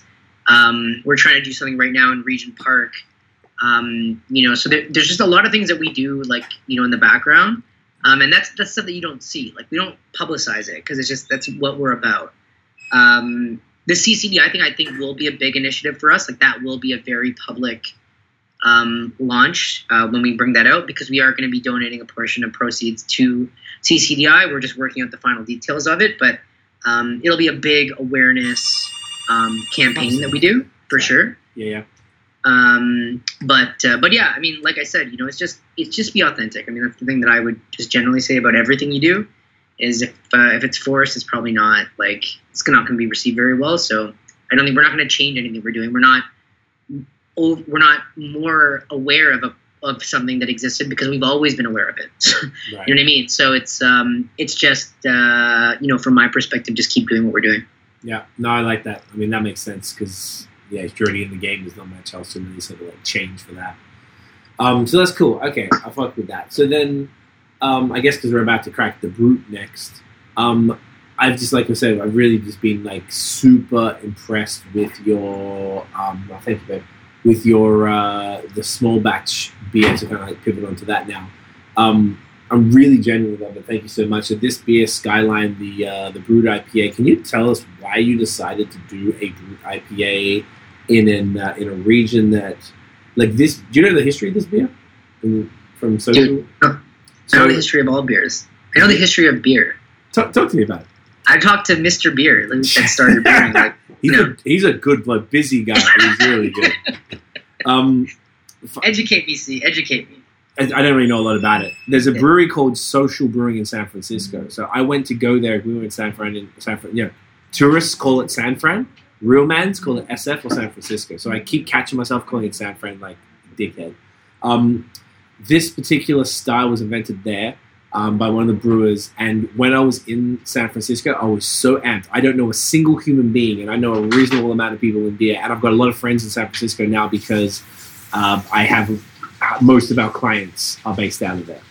And I still don't know anyone. So I, I checked their website, checked the, so- uh, the social media, and messaged them, and they didn't have the brew on when I was in town in December. I was vexed because they didn't package it. So uh, it's a style they invented, and they just added champagne yeast essentially. Um, it starts with A, the thing that's in it. I forgot what it's called. Um, and it basically makes it dry as shit. And um, it's a uh, a style that kind of picked up. It got a bit of popularity. I want to say two years ago. Um, spread out here, out east, around North America. I had you know they had it in Australia and across Europe. So it was like one of the very very few, aside from maybe New England IPAs, like um, the few beer styles that were invented and came of age in our lifetime, where everything else has been around forever. And it just didn't seem to take. Like Daniel in Vancouver, my friend, has been commenting here. He gets these shits all the time. We don't get Jack out here. So when I saw that you did it, you didn't tell me. You just like when we did the beer for this podcast, you just chucked it in. And I was, I was like, what the fuck? Like I never get them. And on top of that, this one is six point two percent. Most of the bruts I've had, and I think this is a bad thing, have been seven plus percent. And this is not the type of beer that can handle that level of ABV um, without having too much burning sort of um, alcohol vibes in the mouth. So, Mm. please, while I pull this up, tell us about it. Why'd you do it? Blah blah blah. Uh, yeah, I mean, interestingly enough, like I would say, like if you think about styles of IPA, Yep. uh, the brut fits our wicket because you know they're generally not bitter. Um, they're brewed light, they're sessionable. Um, like the style is dry. Yep. Um, so it's it's actually when I when we well, as we're like going through like our product stuff and like what we're what we're trying to come up with, this was actually one that was more a passion project for me. I'm like I love I love the idea of this style. It's also like technically brewed to like you know zero sugar, very low sugar. Yes. So it's actually technically like a low cal beer in a funny Hey, way. I'm fat right now, so this is perfect. Uh, but um, but that's not really the intention behind it. The intention behind it is like you know not you know not overly bitter, still fruity, still juicy, still you can get a full bodied beer. Um, yeah, exactly like you see it. Like not not a haze bomb. And I know you've been you know really on me to, to haze it out, but as you know, like there's a lot of breweries that make great hazy beers. It's not. Um, uh, not, was more and- happy and we will probably do some in the future, but it's just not uh, was something that I thought that we would execute well to start, and we're still developing stuff. But I agree with you. Like I love uh, that's that's uh, it's a killer beer. Like I I'm love it, bro. I'll, I'll put that beer against any you know IPA in general, and uh, for um, it, again in terms of you know accept, uh, accessing a bit of a wider audience. If you like that strong style beer, uh, but you want something that's you know approachable, balanced, etc., etc., you can't go wrong with the brut. Like I'm you know cautious or the bird, whatever, whatever. whatever hey, Bird IPA. Unfortunately, Bird it's IPA. spelled correctly on the can. It's yeah, yeah. If it was, way yeah, that less would have funny. been uh, that would have been a, another That'd have been a classic. It's Uh, um, also it's- the can. I will say probably my favorite. Oh, uh, yeah. can that we eh, that or the the sour because the sour has a really Mm. nice little. I really like it, this album. But, uh, yeah, this man. can is like we're super proud of. And you should be. It's it's glorious, man. Um, it's nice and balanced. It's bone dry, just how I like it. Um, it's got a nice tropical floral hop uh, bouquet happening here. Do you are you able to say, or do you know what the hops are? Because it didn't say on the can. I was I did a one minute beer review of the other one, um, but I did I didn't say what the hops are. Do you do you know off the dome without making you go look shit up? Uh, I'm just Uh, curious. Don't have it in front of me, Okay. um, but uh, we also kind of generally try to avoid uh, that publicizing that stuff. Also um, respected. But uh, but yeah, I mean, generally speaking, like we wanted to have it that have that air of um, that like very floral, citrusy kind of um, taste profile. Like um, but still have like it's interesting because I always compare. I like comparing this style to uh, like APAs and stuff like that Yep. uh, because it's um, similar but different. Like probably like same level of bitterness, completely different style, much more dry. Um, but you can get. I mean, the way that I look, I feel like it has the same drinkability, uh, but obviously being actually full bodied. Yep. You know, like six, you know, six percent alcohol. I'm gonna actually, I'm gonna get it myself. Yeah, grab them. Um, yeah, guys, like I'm really a big fan. I don't know how many bruts any of you guys might have had, but this is just an exceptional example of a brut IPA. Um, genuinely love this beer. I like I like them as well. It's got a little bit of that chill haze type of thing going on. Like it's, I'm kind of almost over. By the way, I don't really like. I'm actually more leaning towards like dry hop lagers and like pilsners and all that shit right now. Like more so than haze, and kind of have don't have the palate as much for it. But this is like such a treat because it's just something that isn't commonly around, and it's, it's just so well done. I was really impressed because I feel like no one knows what a brut IPA tastes like. Think about that. I don't know anyone who's had the OG, so who knows what the fuck a brut's supposed to taste like? Are they they going off a recipe online that they put online or whatever? That's it. There's no additional information about this beer, so everyone making it doesn't know what it tastes like, and so no, none of us who are drinking. I've had I know, solid ten to twenty different bruts. Uh, whenever I see one, I always get it because it's very few and far between. To be fair, um, uh, it's just really fantastic. Is this going to be something that? Do you think this will be something you'll keep keep it coming, even if it's not just a summer? thing? Yeah. Yeah, we think so. Like we're, um, we like we're literally. It's just rolling out. Like this week was the first week that we started. Oh uh, shit! So we got this early. um, like well, you, you got the like we were selling. We started, um, you know, through the through the online platform, and then now it's rolling out to the LCBOs Nice. um, Good. and grocery stores actually. So, um, so yeah, I think what our intention is definitely to to bring it back because the the response so far has been pretty uh, pretty phenomenal. Um, you know, phenomenal about it. Yeah, and it should be. Um, do you know? It's probably a larger question. Do you know if there are any other brut IPAs available in the LCBO? Huh. Question. Uh, it's always tricky because, like, you with the seasonal stuff, you never know. Right, Um, it can come but uh, I just don't one of- think. I, I will say, like, one of the reasons, you know, when we were, um, you know, getting into it, one of the things we also said was that there wa- there weren't any, you know, when, or there were, maybe there was one I think last year or something, but there weren't many of them. So, but that doesn't mean that other breweries couldn't be putting them out, you know, this year. Uh, but you're right. Like in Ontario, it's weird. Like there's obviously like New England, there's like a million, you know, but that the brut for some reason not you know not as many. Yeah. But at the end of the day, like also like in terms of styles, I think it's always like the whole the funny thing about like true to style um, is like interesting to me because at the end of the day, like you got you have to always remember like craft is about creativity. So you're kind of like taking a style and making it your you know your own. It doesn't have to be like exactly brewed in the exact way that because you're just replicating something. Like there's no, it's not interesting, you know, just to make the same beer. You got to do something different. Um, so uh, you know, again, going back to like my beefs with like um, people that are super opinionated about beer, it's like, yeah. well, you can say it's not. The question is, do you like it? At the end of the day, with all, all this stuff, it's like, Is it good? like Yeah. Is it good? Yeah. You know, could you drink another one? Cool. Like, you know, nitpicking about, you know, some obscure bullshit is not, you know, again, it goes back to like the anti-inclusivity of the industry. It's like this is what people don't like. Yeah. It's like that kind of stupidness. I, I guess if everything was true to style, there'd be three styles of beer. Since like Exactly. you know before the IPA wouldn't even exist, right? it wouldn't the exist at all. IPA was created on the Accidentally. basis of innovation. Yeah, and like, exactly. you know what I mean? Thank like, you. that so word is key. We joke about that all the time, like with a bunch of beer nerds, like other beer media guys. I always talk about.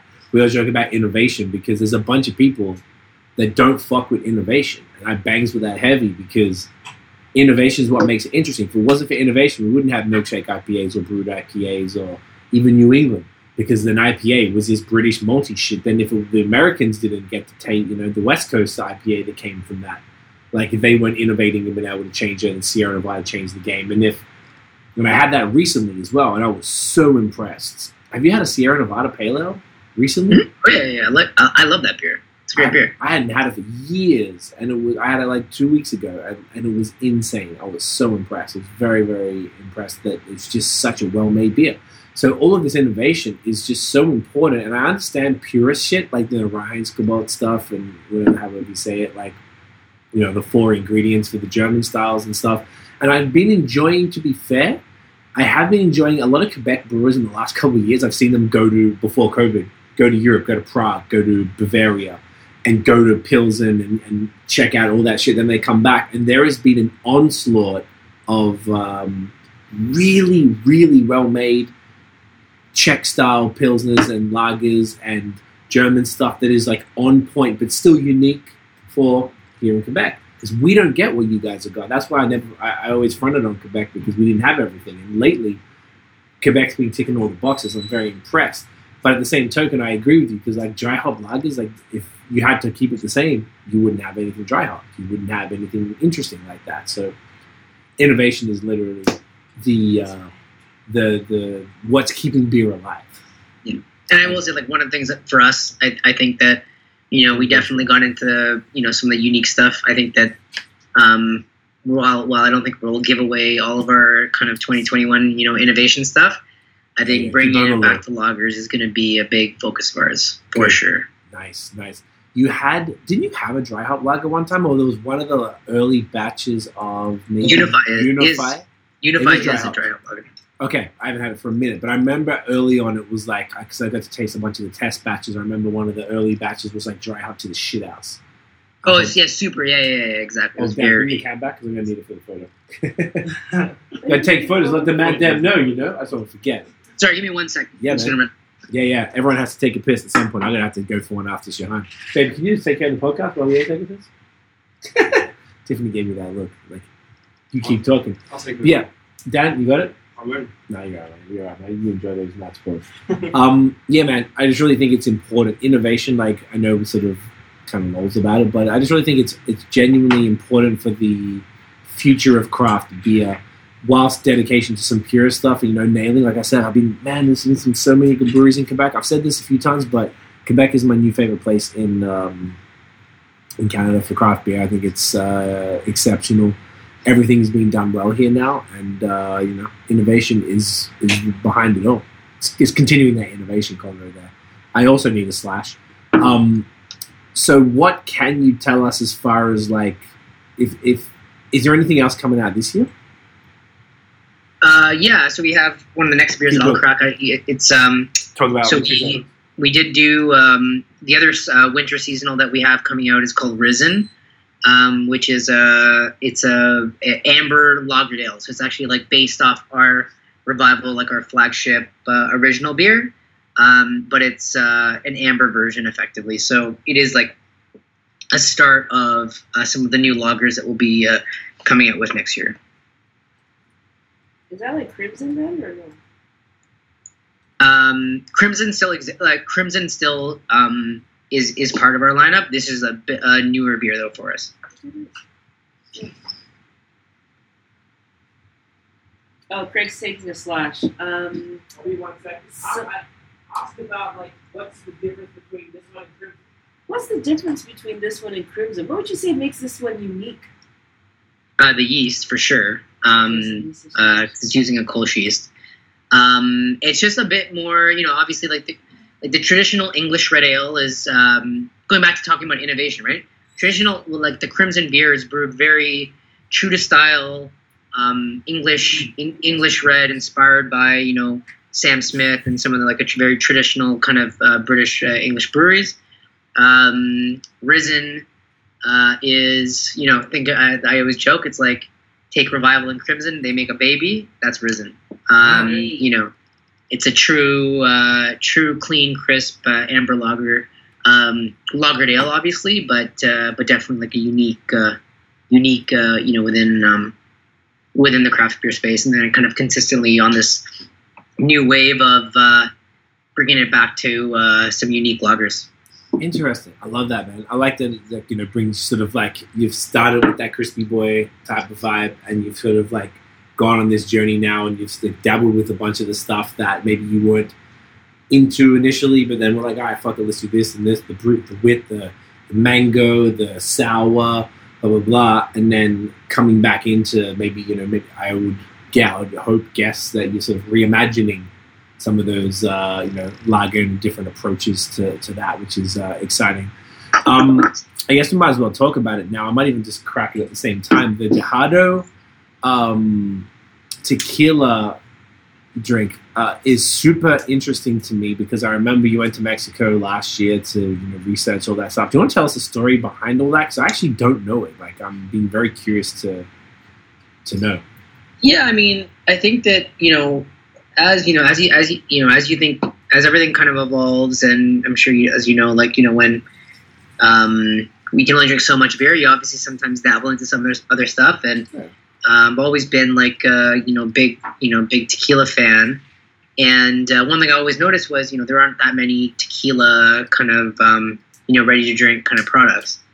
Um, and then also, like a close friend of mine, one of our partners, uh, Chris, kind of really was talking about it, saying like, you know what, like tequila soda and like that concept is is is is growing really big, um, but they're just it's just an underserved kind of market. Um, so then I kind of got into the research ab- about it and and realized why, and the reason why it's so it's not very it's difficult to get into is because like tequila to, to, to do anything with tequila is very complicated. Like it's not easy it's not simple. Um, because tequila operates like champagne like there's a lot of regulations around it with mexico et cetera et cetera Oh, so, not um, made so yeah so long story short is that it turned into this like hilarious fact finding mission and um, it uh, resulted in us finding some you know interesting distilling partners uh, had a had a had an amazing trip to Mexico, um, which my wife, now wife, uh, I, I classified as a work trip, but it definitely had a lot of fun, you know, involved Of uh, in Guadalajara.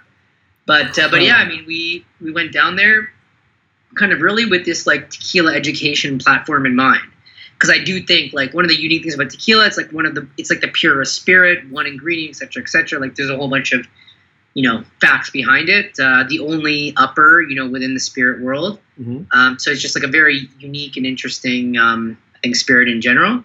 Uh, and The then, um, upper? and then, yeah, the whole down? idea, kind of, you know, behind it also was kind of like in a similar vein to Lost Craft was, you know, we felt like the tequila market in general, you know, is super celebrity focused, right? Like it's like who's which what's the new celebrity today that uh, that owns this tequila company? The rock or, or i mean whatever.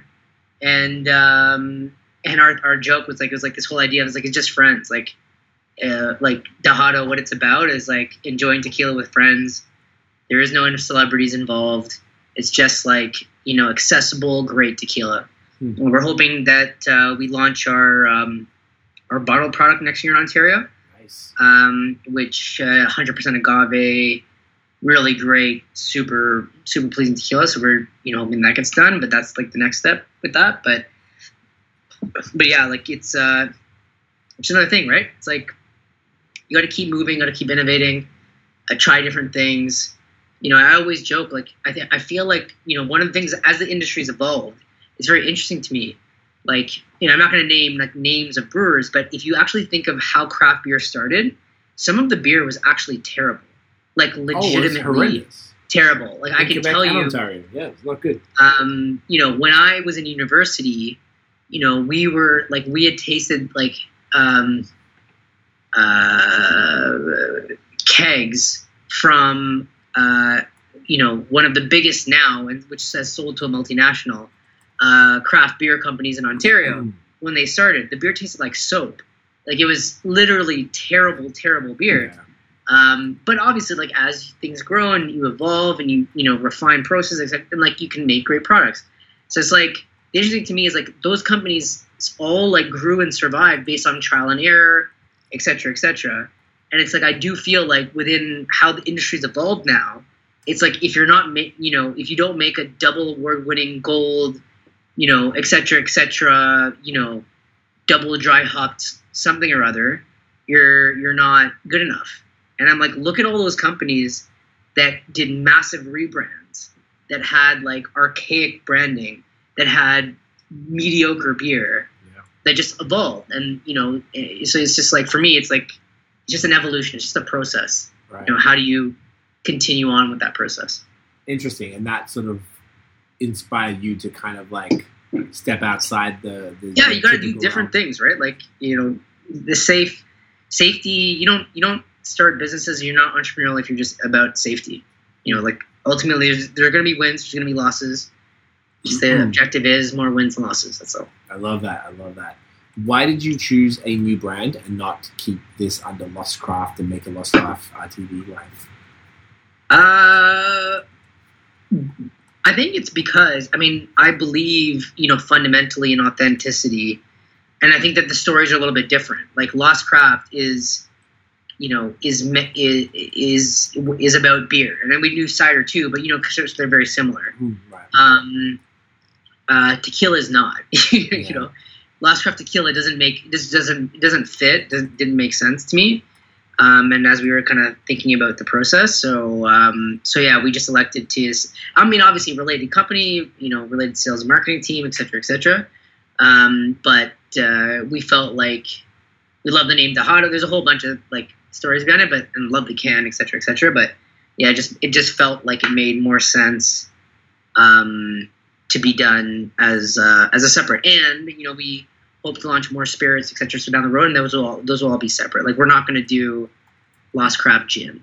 Like I think that that's corny. You know, like I don't I don't think that I understand why certain people do it. Um, but I just I don't I like I Doesn't just don't. I, I feel like going back to like authenticity behind brands.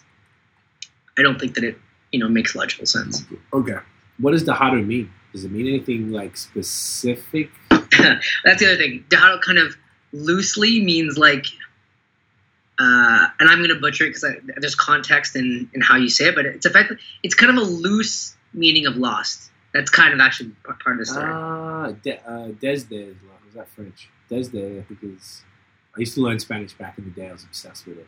no, it's like it's like oh, like he, you know, he. I might be butchering this exactly, but it's like oh, he had too many Dejados. He's Dejado. Like it's like lost, like not like, you know, like an aim. Like it's just like a it's like a play on the word basically. Gotcha. That's sick. Okay, so there's like there's actually a you know a thought process around all the, the Spanish behind it. I think it's super dope, man. Um, it's it's super tasty as well. It's got like a super the lime flavor in it is is heavy, um, and super balanced like dick old calories, right? And no sugar, yeah, exactly, 120 calories. Look, um, so yeah, super, nice. uh, Good to add a little super bit of non um, hangover. I mean, that's the thing, like the joke, and you can't like claim this, obviously, but uh, I can tell you for sure when you go to Mexico, like the one thing that, that I guess the one misconception I would say about tequila, and everyone has their tequila story, right? like oh blah blah blah worst hangover threw up etc etc whatever but the interesting thing actually about tequila if you were to only drink tequila you will i won't say i'm not gonna say i'll guarantee you but i i will tell you that more likely than not when you wake up the next day you'll feel very different than had you been drinking beer bought any other spirit mixing stuff etc etc but you have to only drink it and ideally, I mean, generally speaking, also you should only drink um, that kind of stuff with uh, without sugary um, Mix. mix. So, like, you know, if you're drinking like sugary margaritas, a little bit different. But if you're drinking like tequila soda, that kind of thing, or uh, in Mexico they do a lot of couple shot shot of tequila in a glass of water, or whatever it is. Um, you don't feel it the next day. And the other thing too, like I call it being tequila, like too many tequilas if you're just on tequila also it's a very unique feeling it's not like being like super blitzed out or et cetera, et cetera. it's because it is an up it's a, it's a different type of feeling that you get Hmm. um, so i just i always like joke like everyone should just try it because the thing is i think tequila has a very bad rap because it's always like the end of a bad decision it's like oh, you have a bunch of bad decisions like, during a night Tequila shots, let's go. Yeah, yeah, yeah. and then it ends on like an even worse decision um, but had you been making more appropriate decisions the entire night, You'd be good to go. perhaps that you know it would be a little bit different. Interesting. So, if one was to only drink Dejados all night, do you one get that same buzz that you're talking about because it's only tequila, and then two, I guess the hangover is pretty good. Or none. Yeah, because there's no sugar. In- and if you put a little bit of lime, extra lime, if you're really into that or whatever, some stuff in there. I mean, it doesn't really need it, but if you wanted it, Yeah, exactly. I mean, that would add a little bit of sugar, obviously, but uh, but yeah, if like it touch. wouldn't, I would just generally say like it's very very low. I mean, a splash of lime is like tiny amount of sugar. Like it wouldn't wouldn't do wouldn't much. affect it. But if you added your own, like just you know, typical thing where you just squeeze a lime into it. Okay. Yeah, I've noticed that. Look, something we were talking about earlier, like um, over the uh, over the pandemic, and over the last few years, I've noticed I've been putting on more weight than I anticipated because of the volume of beer, and I, I hit a um, a devastating uh, uh, landmark in the last week. But this is interesting. So I think it was Saturday or Sunday. I weighed my. I never weigh myself. We were trying to gauge how much water we're supposed to drink per day. You need to weigh yourself. She's like, Tiff's like, what do you weigh? I'm like, I don't know. Like, let me check because I never do. I don't care. And I weighed myself, and I hit a number that was very concerning for me because I don't. And I was like, oh, this isn't good. And I told Scott and my other boy Craig in uh, San, San Diego, I was like, yo, guys, I just hit this number. I don't want to say it, it's embarrassing. And they were like, bro, you weigh more than us, and they're taller than me. And I was like, they were like, no, no. So this week, even since Monday, I've been doing this workout program, and I cut. I used to, I, I really enjoy sweet, uh, sweet tooth. And obviously, I drink a lot of beer. So I cut down the amount of, like, I have one cookie a day with my coffee, that's it. I used to have more, and then some desserts and blah, blah, blah, and other shit. And uh, now I've already lost I think three and a half pounds since Monday. It's Friday, and I've been just just from mostly diet. I only worked out three times in this like real basic way. So to me, if you asked me last week, is this zero calorie appealing? I'm like, yeah, it's cool, it's different, but I've always got too much beer to drink, and then now I know what the beer does to the body this is very motherfucking appealing to me because it's flavorful, it hits the spot, and it doesn't make you fat. And that's why I'm about that life. And I think beer people also, you know, the beer people like someone like me, I'm like balls deep in beer. I never get to drink anything else. Tiff gets a reason, you know, even the first time, the last time we were supposed to do the podcast, and we got some of the other stuff, so I kept the calm from the last one. But I tried this. Tiff enjoyed it, but I was like, oh yeah, I, I could drink it, but I, I have to get this beer stuff done. So I'm always leaning towards that. But now I feel like I, I'm more interested in a balanced drinking. I won't say diet; it's not the right word, but I want to balance it out a bit more. And this is definitely the type of thing that's interesting to me because it's flavorful. Like you said, I'd love to just get drunk off this and see what you're talking about because it's the first I've heard about tequila. I don't advocate in getting drunk ever because excessive drinking is wrong. It's terrible, Well, but here on BOS, we don't give a fuck. Uh, trash. No, I'm joking. but uh, but yeah, I mean, I would just say as a general, it's more about uh, segmentation. So I would say like it is a different feeling, a hundred percent. And I fully would say, especially because enjoying tequila culture uh, is is so fun. Like going to Guadalajara, going to Jalisco, checking out the distilleries. It's like such a cool, unique um, experience. Like I strongly, strongly recommend um, trying it out. And even in terms of barrel aging, you know, some of the stuff that we're like trialing and considering is like some tequila barrel aging stuff, which Nice. is super unique. This would be great. For, oh man, the quench in the tequila barrel. Ooh, my G. That would be lit. Fired up. Be Bro. fired up. I love that. Now, just hit me now. Is this something that you can do distribution nationally because it's outside of the beer world and therefore it might be a different?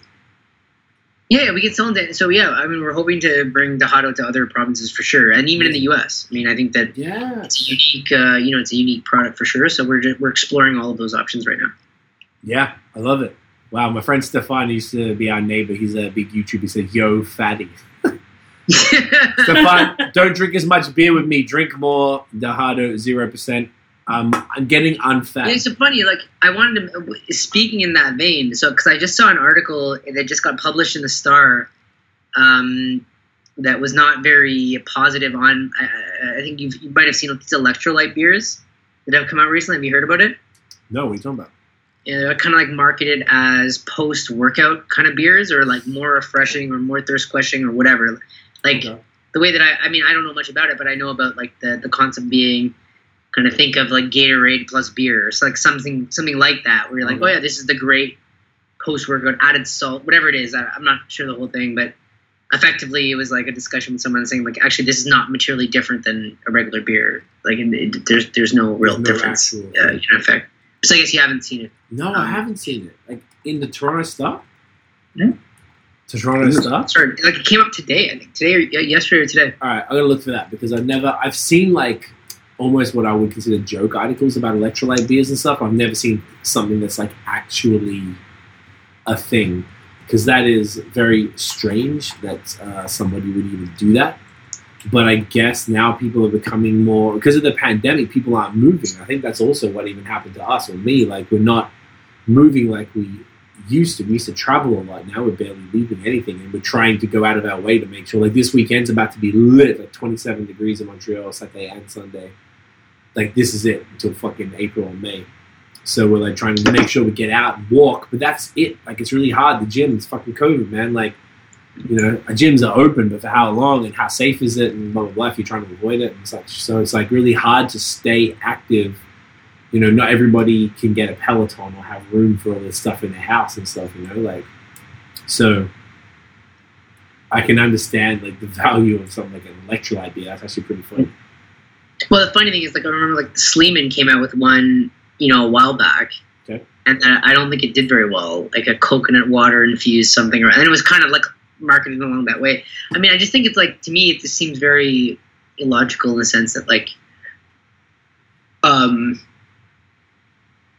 after work. I mean, I, I guess I work. I'm a, like, as you know, like I box and stuff, right? Yeah, yeah. So like I still kick your after a, after a sesh, like I'm not drinking a beer. That's that sounds insane to me. Like I'm drinking water. I'm drinking like you know just not. I'm not drinking tequila soda. No matter what after is. that. No, I'm drinking not a anything with shake. alcohol after working out. No. And and like trying to position in that in Mm. that way to me is like a little bit strange. A little bit strange. I just want to make it abundantly clear that I would kick your ass at boxing. I would kill you, bro. well, well, well. Based on what you said previously, you're definitely in a significantly higher weight class than me. So Wow. Yeah, it's true. It's true. It's true. Wow. Wow. Savage. Savage. That was a good one. That was a good one. That was a, that was a, that was a softball. I love love that to you, bro. that was just a joke. One time we were out with Shahan and your mate, you did, he you just kept saying, oh he. You just kept saying to him how much you like kick his ass at everything. You just kept getting so mad. It was a funny. Oh yeah, yeah, yeah, yeah. Your and he's like, like- yeah, he's like, He's like, like so much taller than taller than me. Yeah. And you were just like, bro, I'll kick your ass. And he was like, what? There's no chance, bro. I would just hold you. Like, you would be like, bro, I'll just kill you. And I, it was my, it was one of my favorite night out ever. No, yeah. Yo, we still There's talk about a- the, that. con- the, the context is like a running joke because Yeah. we used to work together, and then people that we uh, we work with all. It was just more that like they all kind of said like, oh yeah, like you're much bigger, you're much stronger, but you like You you're just just you're too nice a guy. Like you're just Yeah. like, like the whole thing. My favorite thing though, like I've adopted the Shahan attitude to life. I've taken. I say that to like. Do you remember at Scott's uh, bachelor party we were playing NHL? I fucking hate video games, but you you play it, and I was like, bro, I'm gonna kill you at NHL. I didn't. Even, I was just like going on. I was like, but you're like, what the fuck? I'm like, bro, I'm gonna kick your ass. Don't worry about it. You fucking done, bro. Like, don't worry. And it was like the funniest shit to me because like it's just it's it's, it's ill placed confidence. You confidence. do with everything. But I just do it with everything now. It's my it's my motto in life. I just I'll kill you. Don't worry about But it. you, you remember what happened though, right? Yeah, I subbed in my friend who's like in the top 100 best NHL players in the shit out of me. Yeah, yeah. yeah. Like, Yeah, and he'd just be- literally. I was just mashing buttons. I was just like, yeah, what's this? And you were beating me. And then, uh, and Sean came and I was like, here, take it. And then he killed everybody because he was embarrassed to admit that he was in the top. I think he said he's the 70th best NHL Player, player, in the world, yeah, yeah, yeah. it was in, cra- in the world. that was like, mega crazy about that. Yeah, and he was like, he's like, yeah, I spend way too much time doing this. I was like, you know, I respect it, but you like, you like my confidence? I got it from you. Yeah, you gotta, you gotta be, you know, fake it till you make it. That's what, it- that's what it's. That's what it's about. I've never That's funny because I will say, like, since since uh, since J- uh, since my son came into the world, uh, I've been at home, obviously, like taking care of him more. So I was like, oh, like I'll start picking up like video games because I'm like usually on the couch and just kind of take taking care of him like during naps and stuff like that. And he just like chilling. So I'm like, oh yeah, well I got nothing to do. I'll just like uh, I have a like a Xbox thing that I've like basically never touched pretty much ever. So I like I got a couple games and I'm trying to play them. I'm just like getting murdered, like murdered online. I'm like, this is so. But it's given me resolve to try to like get better. But I'm just I'm also like not a gamer at all. So I'm just trying to. I mean, now with, with I think what's happening in Ontario, like I was trying to get back to uh, you know my workout routine, but Yeah, yeah, yeah. it's getting a little bit you know tough that. with the whole situation. I have a feeling they're going to close gyms down again, so just Yeah. shitty. But I've heard like, and this is the other stuff. Like, I'm all we're like on the cautious end. Like, you've been. I know you and I have spoken a lot throughout the, the summer, obviously, but like, I know you've because of your business, you've been out and about more. Tiff and I haven't had to be, so we just are very cautious. Montreal was the the center, the epicenter of COVID in, in in Canada as well. So like, we've also been extra cautious. We have a gym in the building, but now they're not sure if like. Well, I understand no one knows shit about it, but can you get it from surfaces? Like, if you can't, then just fucking wear a mask and when you're around people and stuff, and you just clean off surfaces with the sprays and Lysol laps, and you're good to go. But we don't know that for sure, so it's like I want to get back to the gym now. I I found a solution to my fat problem, so it's cool, and I'm sticking with my diet, even you know only drinking. I'm also very um, uh, uh, disciplined about my drinking. I only drink four nights a week. That's it. Same four nights all the time. Unless there's like an exception. I had my 10 year anniversary in Canada last Monday. I normally don't drink Mondays. So I changed my week around because Matt's had to do it up, you know? obviously, You know what I'm saying? But like shit like that. And I found that's been really good. So I'd love to get back to the gym. But I, yeah, I wish there was a bit more. The problem is like this is a building gym and hardly anybody uses it now because everyone's staying in, the, in their thing. So maybe it's maybe it's safe. I don't know. But like if you go into a public gym, I can see that being different ju- just from volume of people. So I mean, like I don't know, it's it's it's really strange, and it sucks that there's not enough information that we know for sure, because then we can make much more certain decisions about how to you know keep things moving, keep the economy moving, keep businesses thriving, keep people safe and healthy, but living the closest thing to normal life, and we just don't know. So therefore, like in Australia, I'm not sure if you saw that, but where my mum is in Melbourne, they would they were chilling, bro. Like Chanel, Chanel lives in Melbourne now. They were fucking chilling. They were doing nuts. Chanel was out of bars, and we were all like, "What are you doing? This is crazy." And then all of a sudden, shit got really real because people kept having house parties, and then it spread. And then now they've gone into extra lockdown. You're not allowed to go five kilometers from your house. You have to have a letter or a reason to be able to even leave your house and go beyond that. So they have to only go to the store once a day, one person. And Chanel said they went from like 750 to 20. They've changed because they, because okay, there you go. So they went to 750 cases a day, and there's a it's pretty similar. It's a little bit less people in Australia than, than Canada, and Yeah. now they're at like mum. I don't know about 20. Mum said something about Oh, she said 20. less than 100 cases a day. They went down significantly because they locked down so heavy. So I've seen people, particularly a brewer. My friend sent me a screenshot of one of a, a brewer in Ontario saying how ridiculous it is that they're doing the lockdown. But it's almost like, and this is the problem. If I don't know, get too into it, I don't know why I'm saying it, but just the if you like lock down psychopathically from the beginning, and we all just suck it up for six weeks, eight weeks, and you get it done, and then everything's pretty cool, then we can move on then we're fine. Then we're good. But everybody had to keep partying. Everyone had to hit that patio. Everyone had to fucking have these house parties because they're a bunch of selfish fucks. And then we're at this point. So now they're like, okay, well, the cases are back up again because everyone had to go back to school instead of keeping it remote. So I understand the school thing is a touchy conversation, but you know what I'm saying? Like, it's just, there's no answer to this shit, and people won't do what's best for the group. There's no, it's, it's all individual. Like me, I need this thing. I need to hug my friend. Yeah, I mean, I yeah, I mean, I I'd say like I probably have a bit of a more I don't say controversial stance about it. I bet, but I mean, obviously, my generally speaking, for sure, public health priority number one. Like you gotta protect, um, you know, the people that are people that are vulnerable for sure. Yeah. Um, and that lens, I think I can understand. I I think that the the trouble that I like what I what I think is going to be the like the problem uh, as things kind of continue to develop um, is and it's interesting because of how like I, I guess Sweden seems like the only country that really had a very different approach Yeah. to how they kind of dealt with it, right? Um, and they had a lot of debts, and some people would argue that they basically just like sacrificed the, you know, the vulnerable, uh, you know, but they're in a different situation now. Potentially, I mean, who knows? And no one knows. I think it'll be a case study on in terms of how to deal with infectious diseases disease in the future, because this type of I think black swan event now is not a black swan. Like you can't call it like something that's that's out of the blue when you had SARS.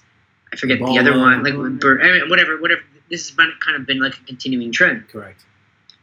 the um, but I would say like my general view is this. As I kind of mentioned before like the the all like tons of economies and countries have gone into a self-imposed recession.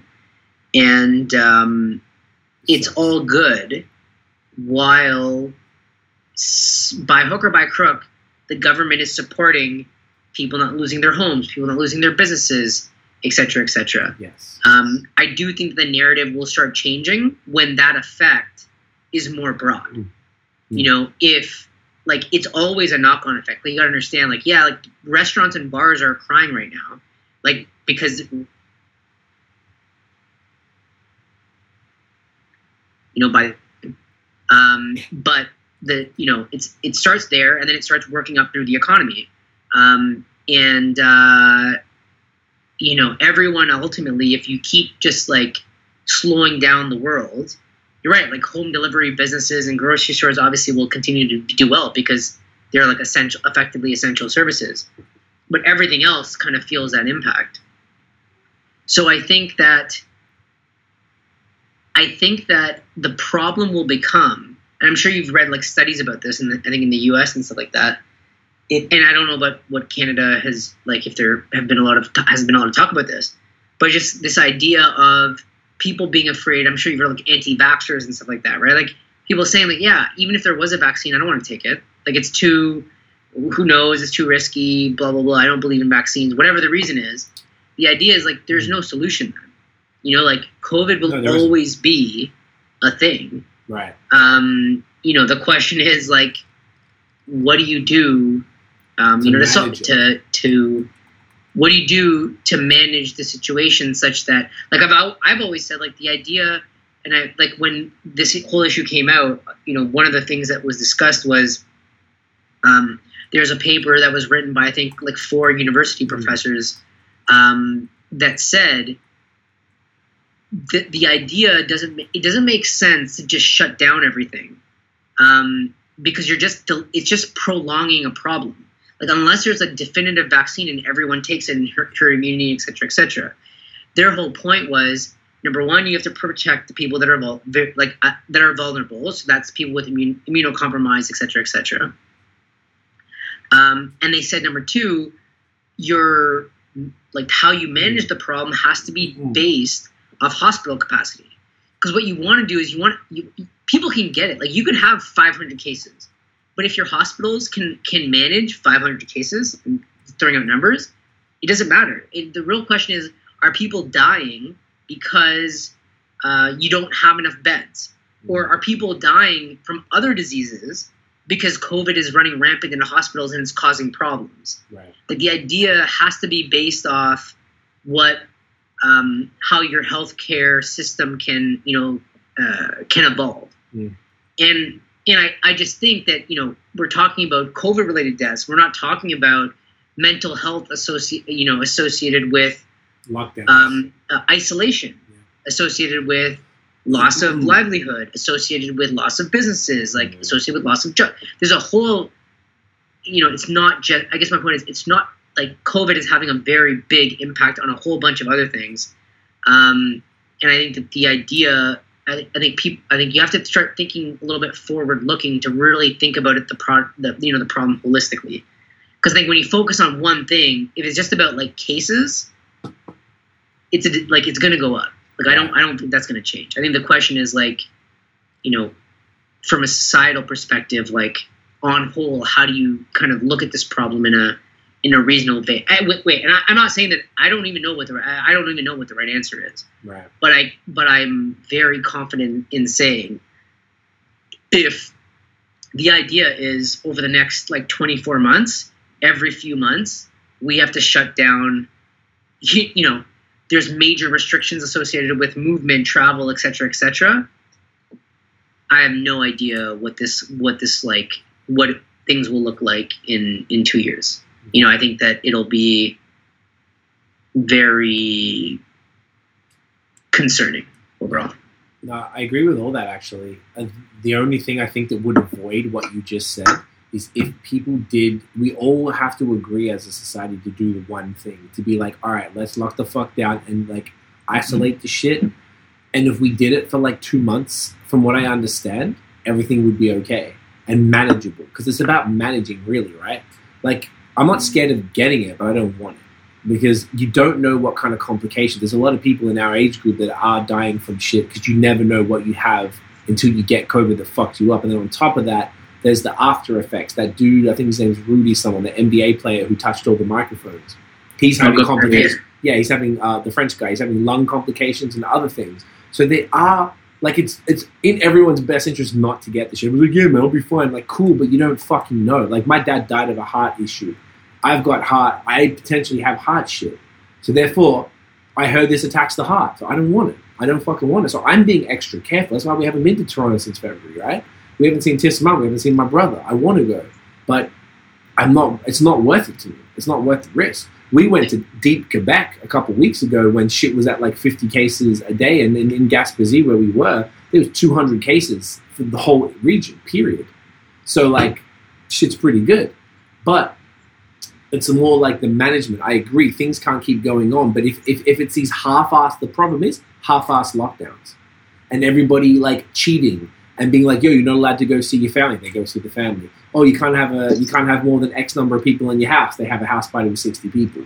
That's the problem. I saw this video yesterday. Uh, I showed Tiff and Dan, like this fucking guy in the States, the cops pulled up to a house. He's like, you know why I'm here? He's like, yeah, I got 20, 30 people inside.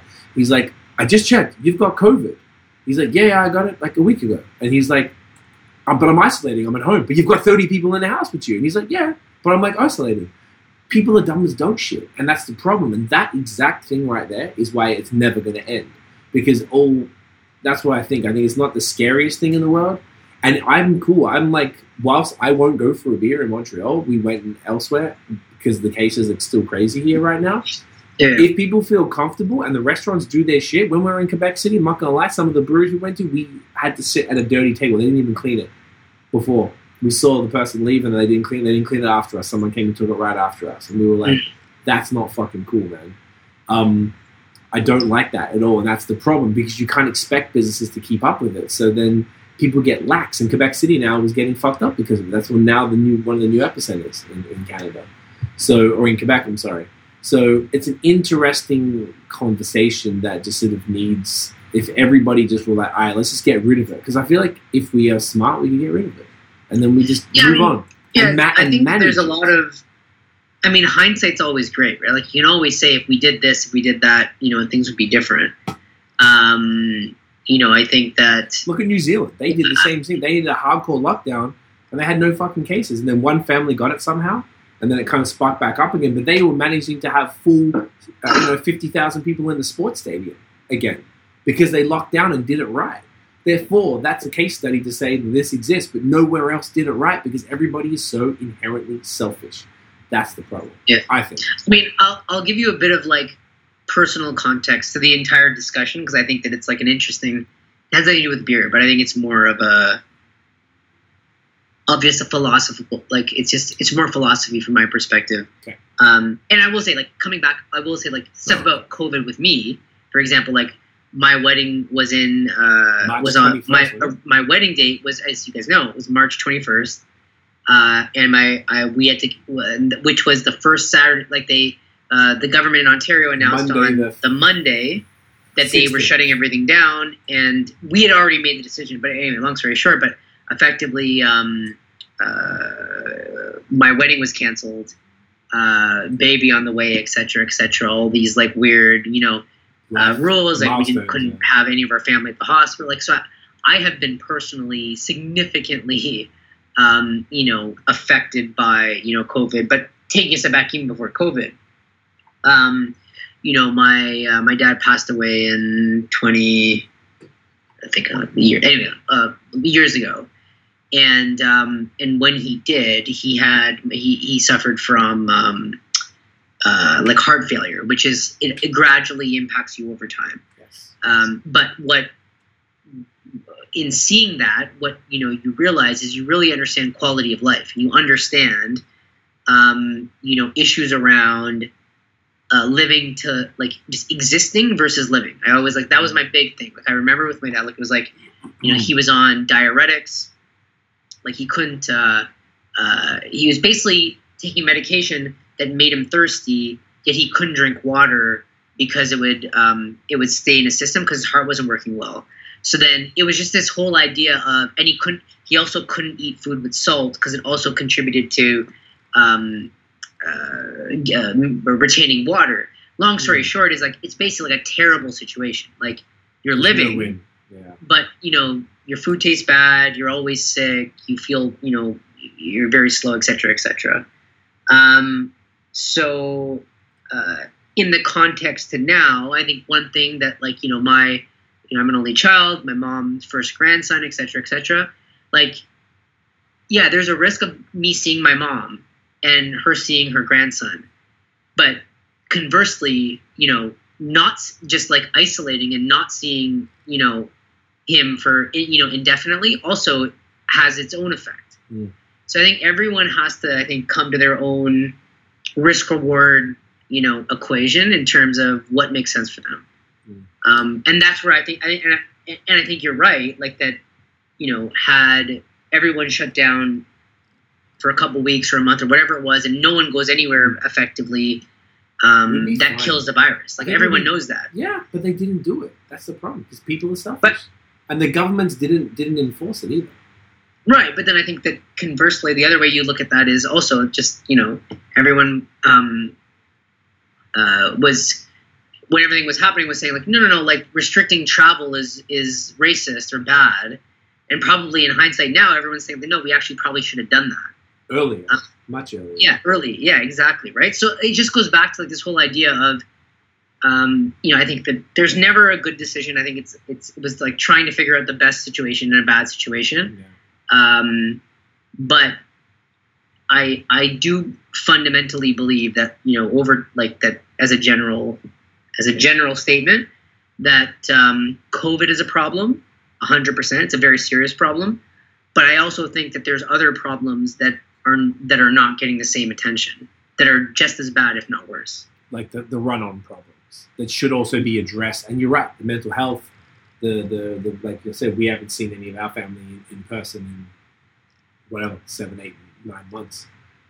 So no, I, I definitely get it. I definitely get it. It's such a complicated conversation, but this is like I think this, this is good because we're being sensible about it. Like we're both pretty, but the thing is that you're, you're a smart dude. You're chill about it, and I, when I say chill, as in like you have to be out and about, but I can't imagine you would take risks being you had a pregnant wife this entire time and then you had a kid on the way. So you're not the type of dude who's going to be like doing dumb shit, but at the same time, you are taking calculated, well, look, you know, everything's pretty clean at this restaurant, we should be good type of thing, right? And Toronto was a different case to Montreal. And everybody, I wish everybody had that level of sensibility because a lot of people don't. You saw the thing at Trinity Bellwoods and stuff over the summer where people were wilding and shit.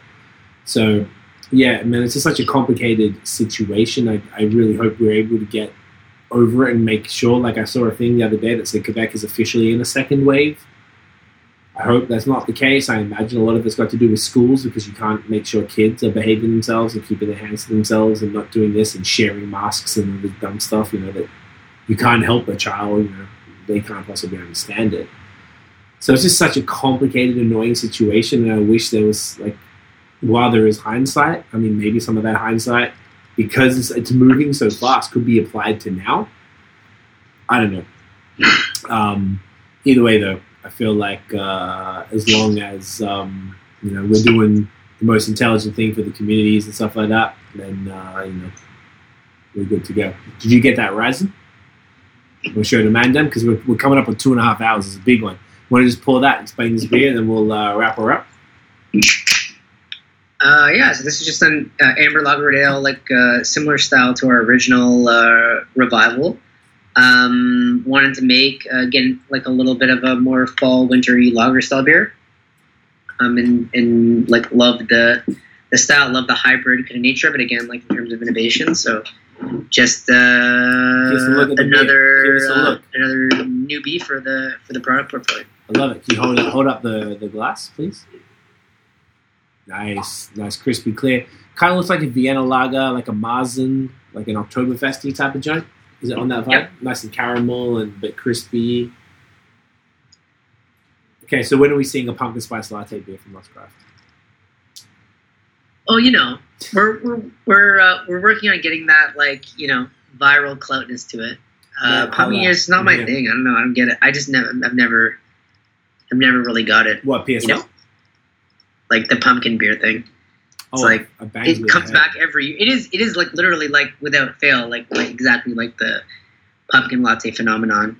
It's the Uh, greatest shit in the world, bro. Being a basic bitch like me, I love that shit. There's nothing better than a pumpkin Yeah. spice latte. It's my favorite. Honestly, is my. Whilst I prefer heat, this is the best time of year. It's PSLs all day, not Starbucks trash. Third wave, you get that fire. You know what I'm saying? I, I only drink fire. It Doesn't matter what it is. It's just it's always fire. Oh. You feel me? One, one, one piece that I will say about like coffee. Yeah. I don't know, man. That McCafe stuff. It's it's it's doper than you'd think. No, I find as far as like the commercial second wave coffee goes, um, McDonald's has some of the best. As I think far it's as, underrated. I think McDonald's coffee is like aggressively underrated. okay, well, have you? Blind taste test. Why don't you do this? You know, you do the blind beer. Yep, do blind coffee Yeah, do that. Blind coffee. like like drip. I could just do drip from a bunch of different cafes. So like Starbucks, Timmy's. Get a little Mick in there. I mean, I Do could do that. I wonder if people would. You could you probably get access to Dunkin' Donuts, right? And like you're pretty close to the border. Oh, the border's been closed for forever. What? The the American border is closed. You can't just go to America. Oh shit, you're right. Yeah, yeah. yeah. Oh, you can fly over. Uh, I could just ask Just my to boy to send some to me, and I'll put it in a in a in a fucking saucepan and heat that bitch up. You know what I'm saying? Uber Eats it. Uber Eats it. Oh, I guess they can't also fly across. Well, like you know, I could just like I'll get my boy to put it in a in a jar and like lock it up and send me some beers as well and send me some shit coffee, you know, and I'll just heat it up.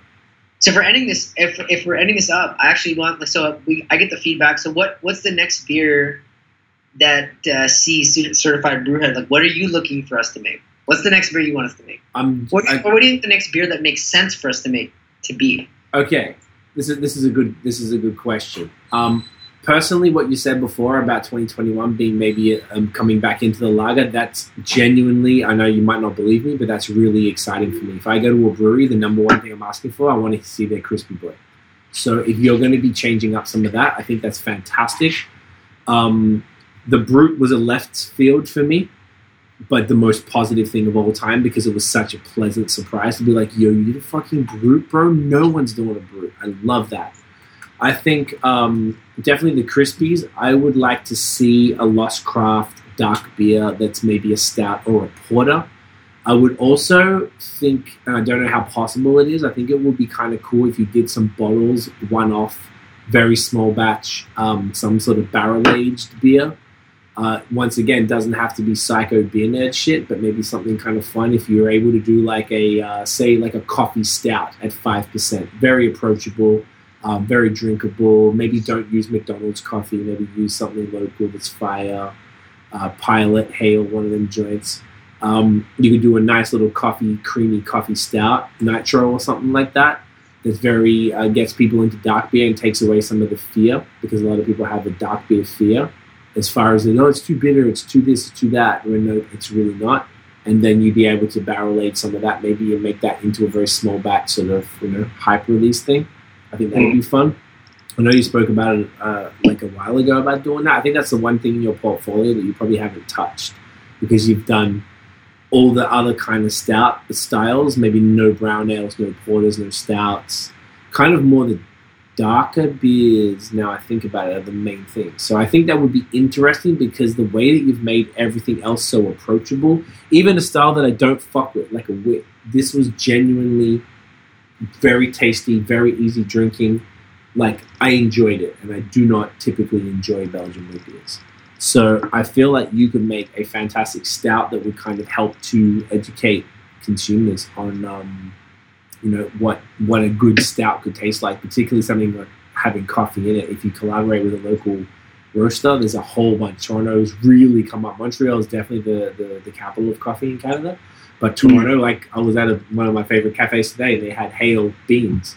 You get pilot a lot of places here. It makes me very happy because Toronto beans are killer. It's a great, lot of great stuff out there. So I think that would be fun for you. Is that any of that of interest, or is that uh, let that shit tick over? A little? Yeah, we'll find out. Let, let me let me let it simmer. I'm here for you, bro. I always want to, uh, you know, plant some ideas. I kind of feel like my busting your balls about the lactose resulted in the eclipse. It might not have, but I feel in my in my uh, in my loins that I mildly contributed to stirring that, you know, peppering the little uh, the what's going on in there. Hopefully, Yeah, man, for sure. And I'll um yeah, I mean I'll give you advice on workouts because you need it. I need it because I'm a fat man's, you know, but not anymore. Not already, already like three and a half pounds down, bro. All I did was cut biggies, mate. Wait till Yeah, you're talking to me. I'm I'm Mr. Dad Bod right now. So that, uh, We're allowed to be fat. I'm in no situation to chirp you, to be honest. I. I, I welcome the chirping though. It's all in love, you know. Um, yeah, exactly. Real quick, where can everybody find Lost Craft online? Um, www.lostcraft.ca, lostcraft.beer. Um, yeah, I mean, available at LCBO. Check it out or online. Hopefully, uh, can return to home delivery at some point soon. Yep, Uh, but yeah, love the love what you guys are doing. Keep, appreciate you. keep doing it. You're the Continue the hustle. man. And it's at Lost Craft Beer everywhere. Do you know what I'm gonna do? Just before I wrap up, I'm gonna take the uh, thumbnail because I have to take it from the computer now, as opposed to getting Tiff to take the, the camera afterwards. So what I'm gonna do, I'm gonna go here. Can you hold up? A, whoa! What the motherfucker was that about? That was not what I intended to do with my motherfucking thing here. So uh, here we go. Is that it? There we go. So can you hold up a couple birds? cans? Yeah, a couple couple cans or something. Oh, it's really bad. Yeah, you hold that up. There you go. If I go like that, there we go. Oh, this is terrible. Oh my gosh, that'll do. Ready? Look at us. Beautiful. All right, so I'm going to wrap this up on the podcast end. Just keep staying on the line. Um, so, guys, if you enjoyed the episode, smash the thumbs up, hit subscribe below, hit the notification bell so you know when the new drops. Follow us on social media at BAOS Podcast and check out the long form audio so you can hear friggin' legends like Shahan talk about craft beer in Canada. That is it, y'all. We'll see you next week. As always, get it in, yeah.